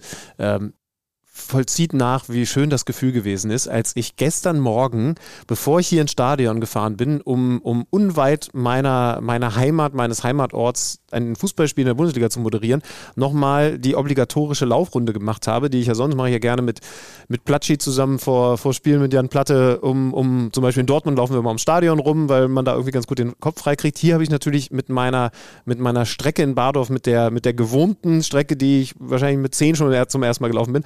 Und ich laufe rum und gerate ins Wurstsammeln meines Heimatdorfs. Weißt du, was Wurstsammeln Habe ich ist? noch nie in meinem Leben gehört. Aber es klingt wie mein Leben. Wobei nicht, Das wäre der Titel deiner Autobiografie. Benny Zander, Wurst sammeln. wobei nur zwischen Mai, Ende Mai und Dezember ist ja, Wurstsammeln ja, ja, angesagt. deine großen vegetarischen Wochen, Ist die immer noch. sind in aller Munde. Ist immer noch. So, was ist Wurstsammeln? Wurst sammeln ist, jetzt kann ich das natürlich nur falsch wiedergeben. Ähm, ich sag mal, ich fange mal so an. Am Freitagabend war, äh, am, am Samstagabend war Fasching. Karneval, Okay. Fasching, bei uns heißt es Fasching in, in Bardorf. Und am nächsten Morgen ist man Wurst sammeln gegangen von Haus zu Haus und sicherlich aus der Tradition heraus, dass man da gesammelt hat, um wieder ein bisschen was reinzukriegen. Und dann haben sie Wurst gegeben, weil Wurst hatte man früher immer zu Hause. Eigentlich gibt es dieses klassische, gibst ein paar Euro, kriegst einen Schnaps dafür. So. Und tatsächlich war das, das auch das erste, was Locke, liebe Grüße, was, was Locke äh, mir zugerufen hat, oh Alex, dich nehmen wir richtig aus. Ähm, Also nur ich Wurstsammeln halt, hat mit Wurst gar nichts zu tun. ja, ursprünglich kommt das bestimmt daher. Ah, okay. ich, ich bin gerade auf, äh, leider habe ich Ja, jetzt hier gerade. Wurst-Semmelrezepte angeboten bekommen. Aber, Das wird aber, schon so sein. aber es hat in der Tradition wahrscheinlich mit Wurstsammeln zu tun, dass du, dass du quasi früher Wurst gegeben hast oder vielleicht auch rausgegeben hast und hast dafür ein bisschen Kohle, um den Fasching zu finanzieren. So, Okay. Das war die Runde, die da um 11 Uhr vormittags feuchtfröhlich äh, verkatert, aber mit dem guten Konterbier arbeitend mir entgegengekommen ist. Und ich fand es mega geil, weil das halt die ganzen Nasen gewesen sind, die ich eben, mit denen ich groß geworden bin. Ja. Vielleicht äh, sind Patrick die, Wimmer hätte es verstanden. der hätte der hätt's verstanden. Ja, ja. Vielleicht sind die äh, Bayern-Spieler zu Joshua Kimmich nach dem Spiel gegangen, Wurst sammeln. Äh, und er musste ein bisschen in die Kasse einzahlen für diesen Platzverweis. Über den würde ich gerne, wir haben ja das Spiel jetzt schon mit Patrick besprochen. Bollerwagen an der Bayern-Kabine vorbei. Aber über den Platzverweis müssen wir schon nochmal sprechen. Also man hat schon gesehen, was wir vorhin auch angesprochen haben, der Kimmich ist genervt von dem, von dem Manndecken. Der ist, ne, Patrick hat es gesagt, erste 20 Minuten vielleicht viermal am Ball, 24 Mal in der ersten Halbzeit. Das ist er nicht gewöhnt. Die Bayern haben das Spiel trotzdem gewonnen, weil sie Mittel finden, ihn dann auf anderen Wegen einzusetzen. Und trotzdem ist zumindest mal eine der beiden gelben Karten auch so diesem Genervtsein gefühlt geschuldet gewesen. Ja. Ne? Hat er übrigens selber dann am, am Mikrofon auch sehr klar gesagt, das war so dumm, dass er das da macht in der ersten Halbzeit, 35. Minute oder was es gewesen ist. So, und dann 54. taktisches Foul an Maximilian Arnold. Ihr habt nach dem Spiel lange intensiv, auch mit lustigen Gesten von äh, Joshua Kimmich darüber gesprochen. Ich habe da Aber übrigens ein sehr geiles Foto, das muss ich nachher nochmal auf Instagram posten. Äh, da sieht man sehr schön, danke an den, an den Kameramann, der das eingefangen hat, wie, wie Jo Kimmich versucht, bei uns im Interviewset nochmal darzustellen, wie er äh, Nach wie, fällt, ja. Ja, also wie, wie Arnold. Arnold. auf diese leichte Schulterzupferei reagiert. So, und er hat ja ein bisschen versucht zu argumentieren, es ist nicht, es ist nicht viel. Er hält ihn am Arm von hinten. Es ist ein taktisches Foul. Unsere Expertin Almut Schuld, sehr guter Job an dieser Stelle mal gesagt, äh, sagt, naja gut, wenn der Schiedsrichter das als Foul ahndet, dann ist es ein taktisches Foul, dann ist es auch ein Gelb-Rot. Da gibt es kein Auge zudrücken. Und ich bin irgendwie auf ihrem, auf ihrem Trichter. Also ich bin gleichzeitig, hasse ich Spiele, die 40 Minuten 10 gegen 11 sind, wobei das Spiel dann trotzdem noch unterhaltsam Ja, das ist war. gut. Also, also Bayern kann man in Unterzahl natürlich von allen Mannschaften am besten zugucken. Das stimmt, ja. Aber ich bin trotzdem dabei, dass ich sage, nee, es ist am Ende trotzdem ein Platzverweis, weil Ja. der eine oder andere gesagt hat, ja, aber kann man da nicht zudrücken und ein bisschen Fingerspitzen? Nee, da ist, also der unterbindet einen aussichtsreichen Gegenangriff der Wolfsburger in diesem Moment, nur mit dem Ziel, den zu unterbinden. Ja. Na, wenn, dann hättest du, das hat Almut ja auch gesagt, als Schiedsrichter ähm, haben Osmas dann sagen können, äh, Arnold äh, ist, ist so darauf aus, einfach einen Freistoß zu ziehen. Ich habe ihn ja auch gefragt, hat man das da tatsächlich auf dem Schirm, dass es ausgerechnet der ist, der jetzt den, das Foul verursachen würde in diesem Zweikampf, der dann vom Platz gestellt wird, hat er gesagt, auf gar keinen Fall und ich wäre auch unsportlich, wenn ich, wenn ich es darauf angelegt hätte. Das, das tue ich aber nicht, so ein Spieler bin ich nicht, glaube ich ihm total. Aber natürlich weiß er, dass er da mit dem Kreuzen so etwas verursachen könnte. Ähm, wenn jetzt Harm Osmas gesagt hätte, es ist einfach nur komplett die Intention, da irgendwie in diesem Zweikampf einen Foul rauszuholen. Und er hat überhaupt gar kein Interesse, weiter nach vorne zu laufen, weil ähm, dann also dann kann man ja sogar auch sagen, er hat ja keinen Konter verhindert, weil Arnold hat ja gar kein Interesse am Konter. aber, aber das war es dann eben auch nicht. Und, und dann würde ich es auch abstempeln als smart gemacht von Arnold, nicht unfair gemacht von Arnold und ein bisschen zu viel von Kimmich, der aber da natürlich durch diese vor allen Dingen dumme erste gelbe Karte vorbelastet reingeht und dann zu Recht vom Platz gestellt wird. Julian Nagelsmann hat einen ähnlichen Tenor gehabt. Er hat sich mehr darüber geärgert, dass seine Mannschaft jetzt so lange in Unterzahl spielen muss, wobei es ihnen ja fast gar nicht geschadet hat, sagen wir mal. Das war ja so eine Phase, wo Wolfsburg eigentlich deutlich besser war und dann ebbte das so ein klein wenig ab. Ja, war übrigens interessant, weil, weil ich das auch so gesehen habe wie du. Thomas Müller war unzufrieden, hat gemeint, ah, da müssen wir den Anspruch haben, auch in Unterzahl besser zu sein. Und ich habe gedacht, naja, also ihr wart halt ein Mann weniger und habt nicht mehr zugelassen als vorher. Denn diese Chancen hat es ja auch vorher schon gegeben. Aber wie gesagt, der, der, der Nagelsmann hat über diese Entscheidung nicht abgepestet, aber da sind wir genau bei einem Thema, über das ich. Äh, Übrigens, eine Sache muss ich noch einwerfen, weil ich gerade Thomas Müller erwähne, ne, der dann auch bei uns im Interview stand. Äh, und es macht ja einfach tierisch Spaß, mit ihm zu reden. Man muss ja gar nicht immer einer Meinung sein, aber er hat halt Lust darüber zu reden. Und Leon Goretzka war in der Zwischenzeit bei den Kollegen, geht nochmal hinter uns lang und guckt, guckt Thomas Müller und sagt, bist du hier immer noch am Quatschen? Also trotz alledem, am Ende gab es nicht so den Riesenbohai, wie es zuletzt, also in Richtung des Schiedsrichters für diese Entscheidung, wie es den zuletzt häufiger gegeben hat. Das ist das Thema, was wir jetzt nochmal besprechen wollen. Und zwar, wie sich das gehört, Daten unterfüttert. Auch in Wolfsburg gibt es Untergeschosse und da sitzen Menschen, die sich mit Zahlen auskennen.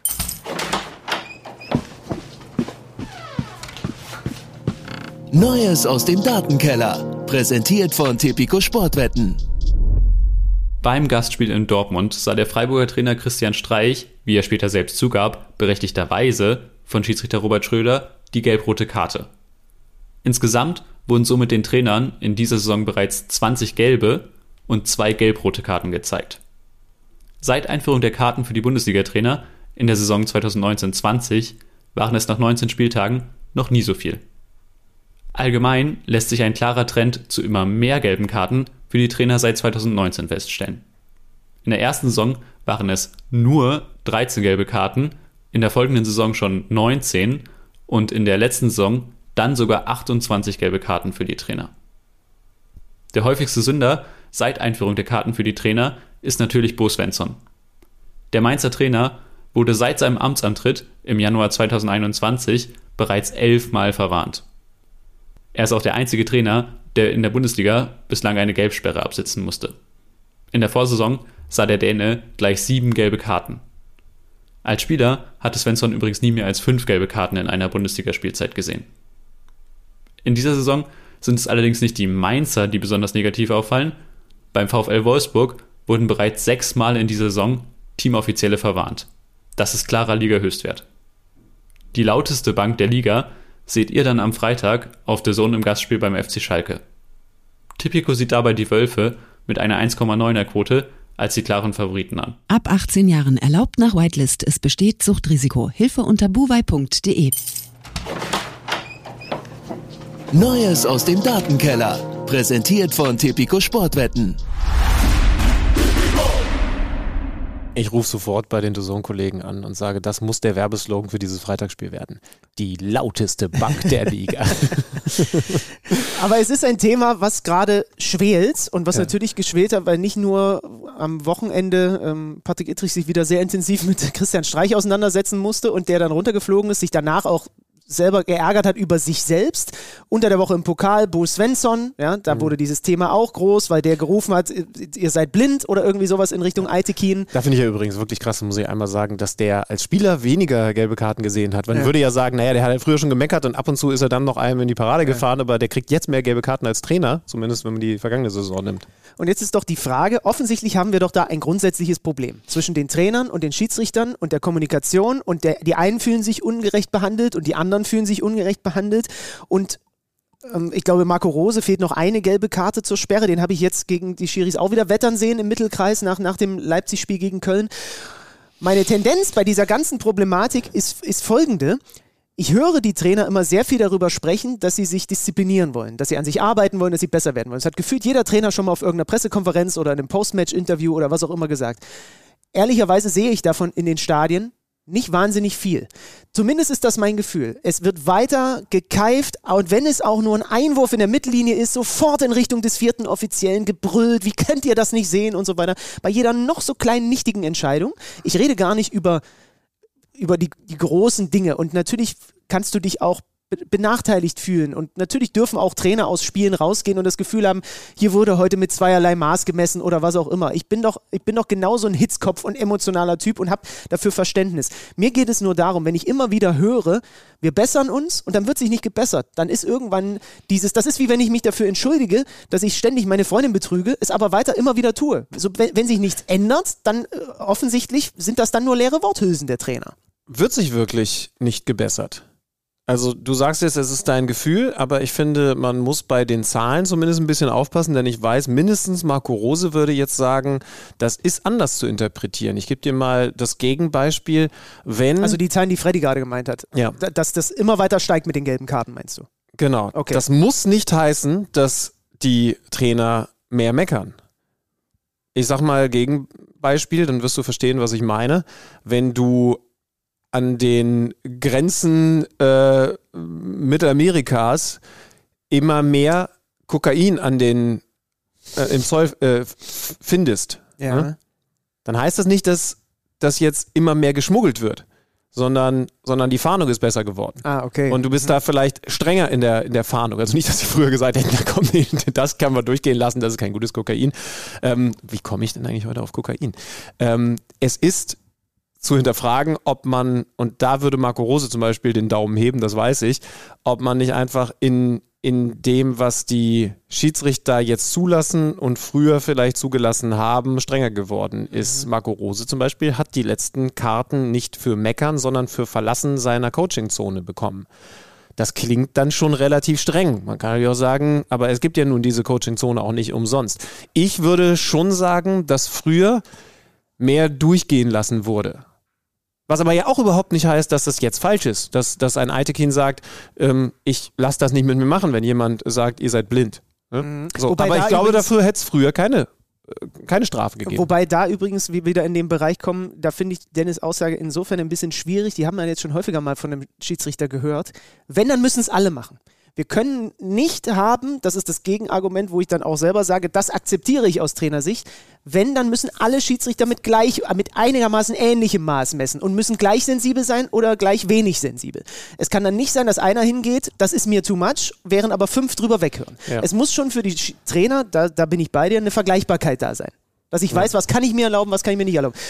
Trotzdem, was war jetzt bei Christian Streich? Der hat gesagt, er soll ein gelbes Trikot anziehen. Genau. Ja. Sagen wir mal so: Ein Trainer, der sich jetzt leider aus seiner Sicht mit diesen Dingen erstmal gar nicht mehr auseinandersetzen muss, ist André Breitenreiter, denn der ist man nach einer ganz, ganz deutlichen Reibe beim VfL Bochum nicht mehr Cheftrainer der TSG Hoffenheim. 2 zu 5. Bochum hat in der ersten Halbzeit mit der, mit der TSG gemacht, was er wollte. Und dabei haben wir ja vor wenigen Tagen noch bei Bochum die Frage gestellt, ob sich der liebe Benny Z. vielleicht ein bisschen geirrt hat und diese Mannschaft gar nicht so viel Selbstverständnis hat unter, äh, unter Letsch, als äh, wie, wie du es eigentlich gedacht hast. Und jetzt fielen die Hoffenheim weg und stehen punktgleich mit Hoffenheim in der Bundesliga-Tabelle da. Etwas schlechteres Torverhältnis darum auf der 15 und Hoffenheim eben nur noch auf der 14. 5-2 am Ende, erste Halbzeit beeindruckend. Antwi Ajay Asano, mit dem Tempo kamen sie überhaupt nicht klar. Mhm. Ähm, das war. Drei Vorlagen von Antwi Ajay. Ja, also, und das ist dann am Ende die zehnte, das zehnte sieglose Spiel in Folge und das wurde André Breitenreiter zum Verhängnis und darüber wollen wir jetzt mal sprechen. Es ist die sechste Trainerentlassung dieser Saison in der Fußball-Bundesliga. André Breitenreiter als Schweizer Meister zurück nach Deutschland gekommen, ist jetzt nicht mehr Trainer der TSG Hoffenheim und wir wollen mit Michael Pfeiffer vom Kicker darüber sprechen. Der ist uns jetzt zugeschaltet. Hallo Michael, schönen guten Tag. Hallo, grüß euch. Hallo.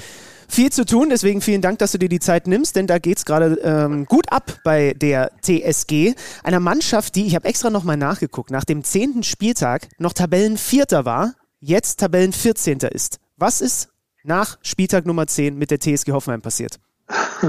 Gute Frage. Wenn die das wüssten, hätten sie es längst abgestellt. Es ist äh, äh, frappierend, dieser Einbruch, der jetzt nicht zum ersten Mal passiert, aber diesmal noch heftiger äh, wirkt als in der vergangenen Saison unter Hoeneß. Ich habe auch nochmal nachgeschaut. Am zwölften Spieltag hatten die die drittwenigsten Gegentore noch der gesamten Liga und sind mittlerweile ja zu einer kleinen Schießbude verkommen. 26 Gegentore in den letzten acht Pflichtspielen. Das, das muss man erst mal schaffen. Ähm, woran das liegt? Es liegt mit Sicherheit auch daran, dass nach der Verletzung von Prömmel im, im zentralen Mittelfeld so ein, so ein Struktur-Willensspieler weggebrochen ist. Aber das kann natürlich nicht die einzige Ursache sein. Es ging langsam, aber stetig in so eine Abwärtsspirale. Du hast das eine oder andere Spiel, was du hättest gewinnen müssen, nicht gewonnen. Äh, es kam ein bisschen Verunsicherung dazu. Dann äh, kam eine Serie von Mannschaften wie Frankfurt, Leipzig, Bayern hintereinander, die zu der Zeit in Topform waren und gegen die die TSG zu der Zeit überhaupt keine Chance hatte. Und so langsam aber sicher schwindet dann das Selbstvertrauen, das Selbstverständlichkeit im Spiel. Dann wurde taktisch ein bisschen was verändert gegenüber der letzten Saison. Hat die TSG in der Spieleröffnung, für die sie ja gerühmt wurde, für diese aufreizend riskante, aber trotzdem oft gelungene Spieleröffnung. Ich, ich war großer Fan. Ja, die sieht man jetzt gar nicht mehr. Also wenn man das jetzt betrachtet und vergleicht zu der Zeit letztes Jahr, dann ist das ein gewaltiger Unterschied. Er wird, wie oft hat äh, Oliver Baumann den Ball am Fuß und sucht Hilfe, sucht nach Hilfe verzweifelt. Also diese Abläufe, diese Automatismen von hinten raus, den Gegner zu locken, um dann Räume sich zu erarbeiten, die sind weg. Es hat vielleicht auch was mit dem Trainer zu tun, der dieses riskante Spiel nicht wollte. Zwar schon gepflegt, aber eben nicht hochriskant. Da wurde in der Folge dann doch häufiger der Ball geschlagen und vorne auf zweite Bälle gegangen. Und so langsam aber sicher hat man diese Systematik, die sie immer stark gemacht hat, verloren. Allerdings, wie du schon sagst, bis Spieltag 10, 11, 12 waren die ja noch in Regionen um Platz 4, 5, 6. Das ist, da war ja alles im Lot. Aber die Faktoren, die ich jetzt gesagt habe, die haben sich summiert. Dann kam diese äh, ewig lange WM-Pause. Du wusstest nicht, was wird aus Dabur. Du wusstest nicht, kommt Bebu zurück. Alles so unabwägbare Faktoren. Und dann hat man diesen Dollberg geholt, der lange fremdelte und, und ein Schatten seiner selbst lange war. Jetzt hat er endlich mal getroffen, aber das ist noch lange nicht der Faktor, den man sich versprochen hat. Ja, und dann an die, die beiden anderen, das waren eher so Paniknachkäufe schon, muss man fast sagen, Brooks und Delaney, wo man sich einfach nochmal Erfahrung und, und auch körperliche Wucht reinholen wollte die ist auch da, aber man spürt eben, dass diese Leute, Dolberg, Delaney, Brooks, die, die sind überhaupt nicht im Flow, im, in, in der Spielpraxis. Die, die, die müssen selber mit sich kämpfen und können da sind noch weit davon entfernt, eine unsichere Mannschaft zu stabilisieren und zu führen. Naja, und dann, und dann kommt ja auch noch dazu, Michael, dass sie mit, mit, mit Rütter den womöglich besten Spieler abgegeben haben. Ja, da hat mal wieder ein englischer Verein die Schatulle aufgemacht, aber wenn man jetzt schaut, was mit dieser Mannschaft los ist, muss man dann doch fragen, Hoffenheim hat sich verkauft? Also das lag mit Sicherheit nicht alleine an Rütter. Das ist natürlich ein Faktor gewesen vorne, wenngleich er ich glaube, der hatte nur zwei Saisontore bislang, also deutlich auch hinter den eigenen Erwartungen zurückblieb. Äh, aber was so Faktoren wie Bälle festmachen in der letzten Reihe, Tiefenläufe, tiefen Dribblings, der, der fehlt. Das ist eindeutig in, mhm. in der Offensive. Das heißt aber noch lange nicht, dass äh, ich regelmäßig zwei plus x Gegentore pro Partie fange. Und da liegt der Hase begraben. Ich glaube, sie kriegen es nicht hin, ihren Anspruch eben hoch zu pressen, aktiv auch gegen den Ball zu arbeiten, abzusichern. Weil die Verunsicherung da ist, dann kommst du einfach hier und da zu spät ins Pressing, dann wirst du überspielt, da sind Räume offen, dann sind hinten äh, zwar wuchtige Innenverteidiger, die durchaus ihre Qualität haben bei Standards im Strafraum, aber wenn die viel Rasen hinter sich haben, dann wird's äh, wie in Bochum zu sehen, sehr luftig.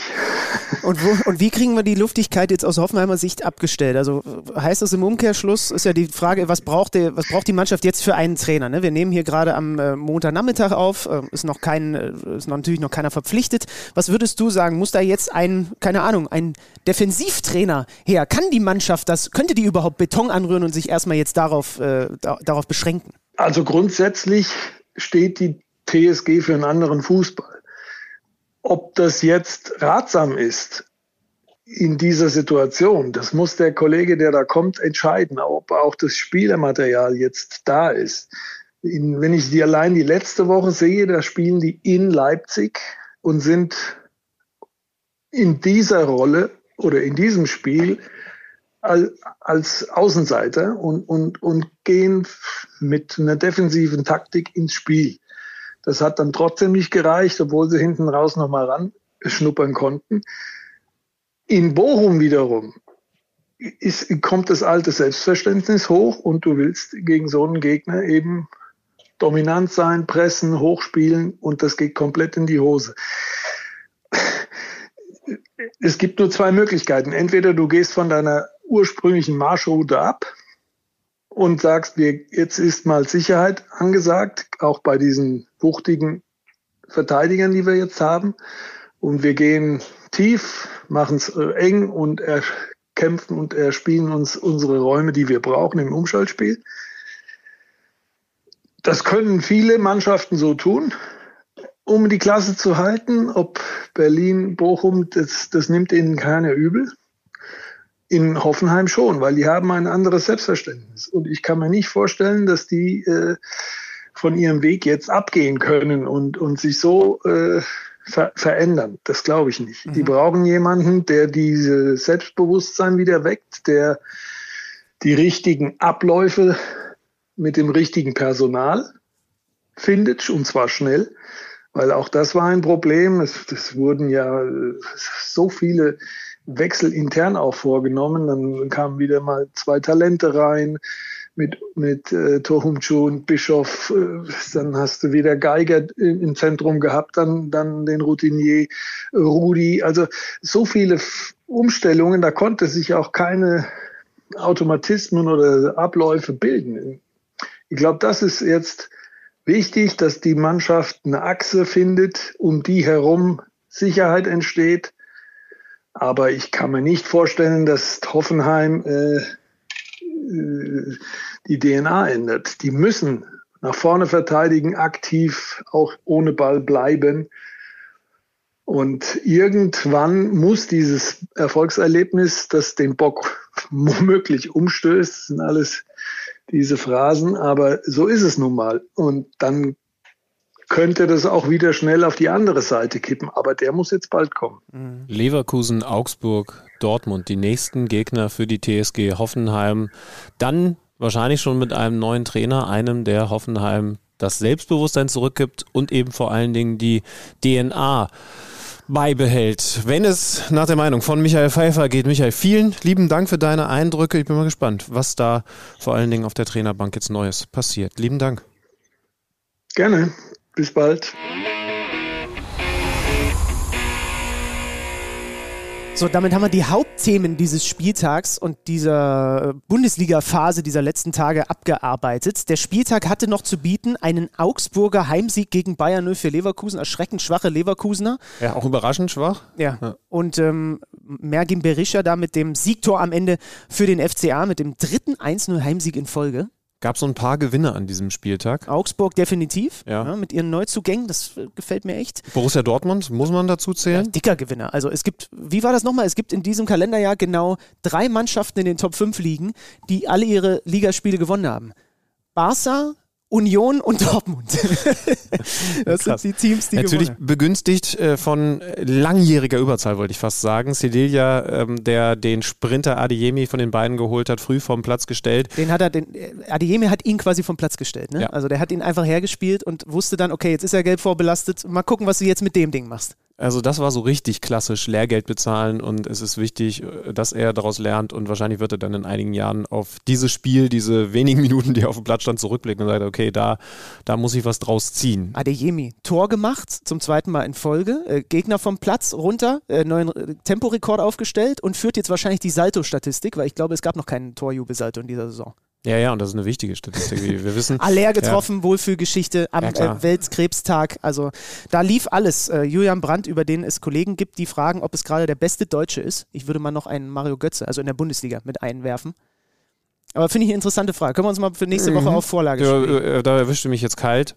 Ähm, nee, bester würde ich jetzt zum Beispiel nicht sagen. Wir haben heute schon ausführlich über einen ganz wichtigen Mann beim FC Bayern äh, geredet. Aber äh, das äh, führen wir mal fort. Wir, wir gucken einfach mal, wie sich das in den nächsten Wochen entwickelt. Also Freiburg natürlich dann einer der Verlierer, weil sie dieses Top-Duell in der Bundesliga-Tabelle äh, im Vergleich dann eben gegen Dortmund verlieren. Frankfurt ist ein Gewinner, spielt eine sehr gute erste Halbzeit gegen da noch komplett überforderte äh, Hertaner, die Frankfurter mit äh, Philipp Max, der sich super hinten links direkt eingeführt hat. Allein die ersten zehn, ich glaube, ich habe lange nicht mehr so starke erste zehn Minuten von einem Neuzugang gesehen. Sofort ohne Anlaufprobleme. Natürlich Doppelpack Kolo Moani, über den Frankfurt jetzt übrigens im Stadion. Da haben wir das Thema Fangesänge. Kolo, Kolo, Kolo. Ich will mehr personalisierte Fangesänge. Bei der Hertha ist es ein bisschen besser geworden in der zweiten Halbzeit, als sie dann umgestellt haben. Und äh, Giacchi hat mir schon mal ganz gut gefallen. Es gibt so ein paar kleine Ansätze, ob vielleicht doch was okay werden könnte bei der Hertha. Allerdings muss man sagen, dass die Frankfurter da auch natürlich ein bisschen dann rausgenommen haben. Ja, und ich sag dir ganz ehrlich, im Moment finde ich positiver, was auf Schalke passiert. Die gewinnen zwar noch keine Fußballspiele und das solltest du irgendwann, wenn du mit diesem gewissen Abstand auf Position 18 stehst, aber haben immerhin wieder defensiv so gut gestanden, dass es auch gegen Gladbach zu einer Nullnummer reicht. Vorher gegen Köln schon mit vernünftigen Ansätzen. Da war jetzt auch noch einiges nicht gut, aber aber irgendwie kommt so ein bisschen Klarheit rein in die ganze Nummer. Systemumstellung, Balanta der Neuzugang, alleiniger Sechser. Kral wird immer besser, den findest du ja eh gut, ich, ich auch. Also das, äh, ja, auch das kann ich, kann ich tatsächlich nachempfinden. Und dann hatten wir noch zwei Spiele, Köln gegen Leipzig, am Ende ein 0-0 im Duell der Trainerkumpels. Ähm, gab bei den Leipzigern davor so ein bisschen Diskussion über Timo Werner. Einige RB-Fans murren und raunen, wenn er, wenn er irgendwie nicht so im Spiel ist. Äh, auf der, es gab ein paar Großchancen für Leipzig, es gab Doppel-Alu aus Sicht von Köln, aber das Spiel, ich dachte, wir würden mehr über das Spiel sprechen, ehrlicherweise, als wir es jetzt am Ende tun. Nee, brauchen wir heute dann tatsächlich nicht. Union äh, noch. Ja. 2-1 gegen Mainz. Und da hat endlich Jordan mal wieder getroffen, das erste Mal seit September, ganz wichtig. Kevin Ding. Behrens, vielleicht ist der auch gerade der beste Deutsche.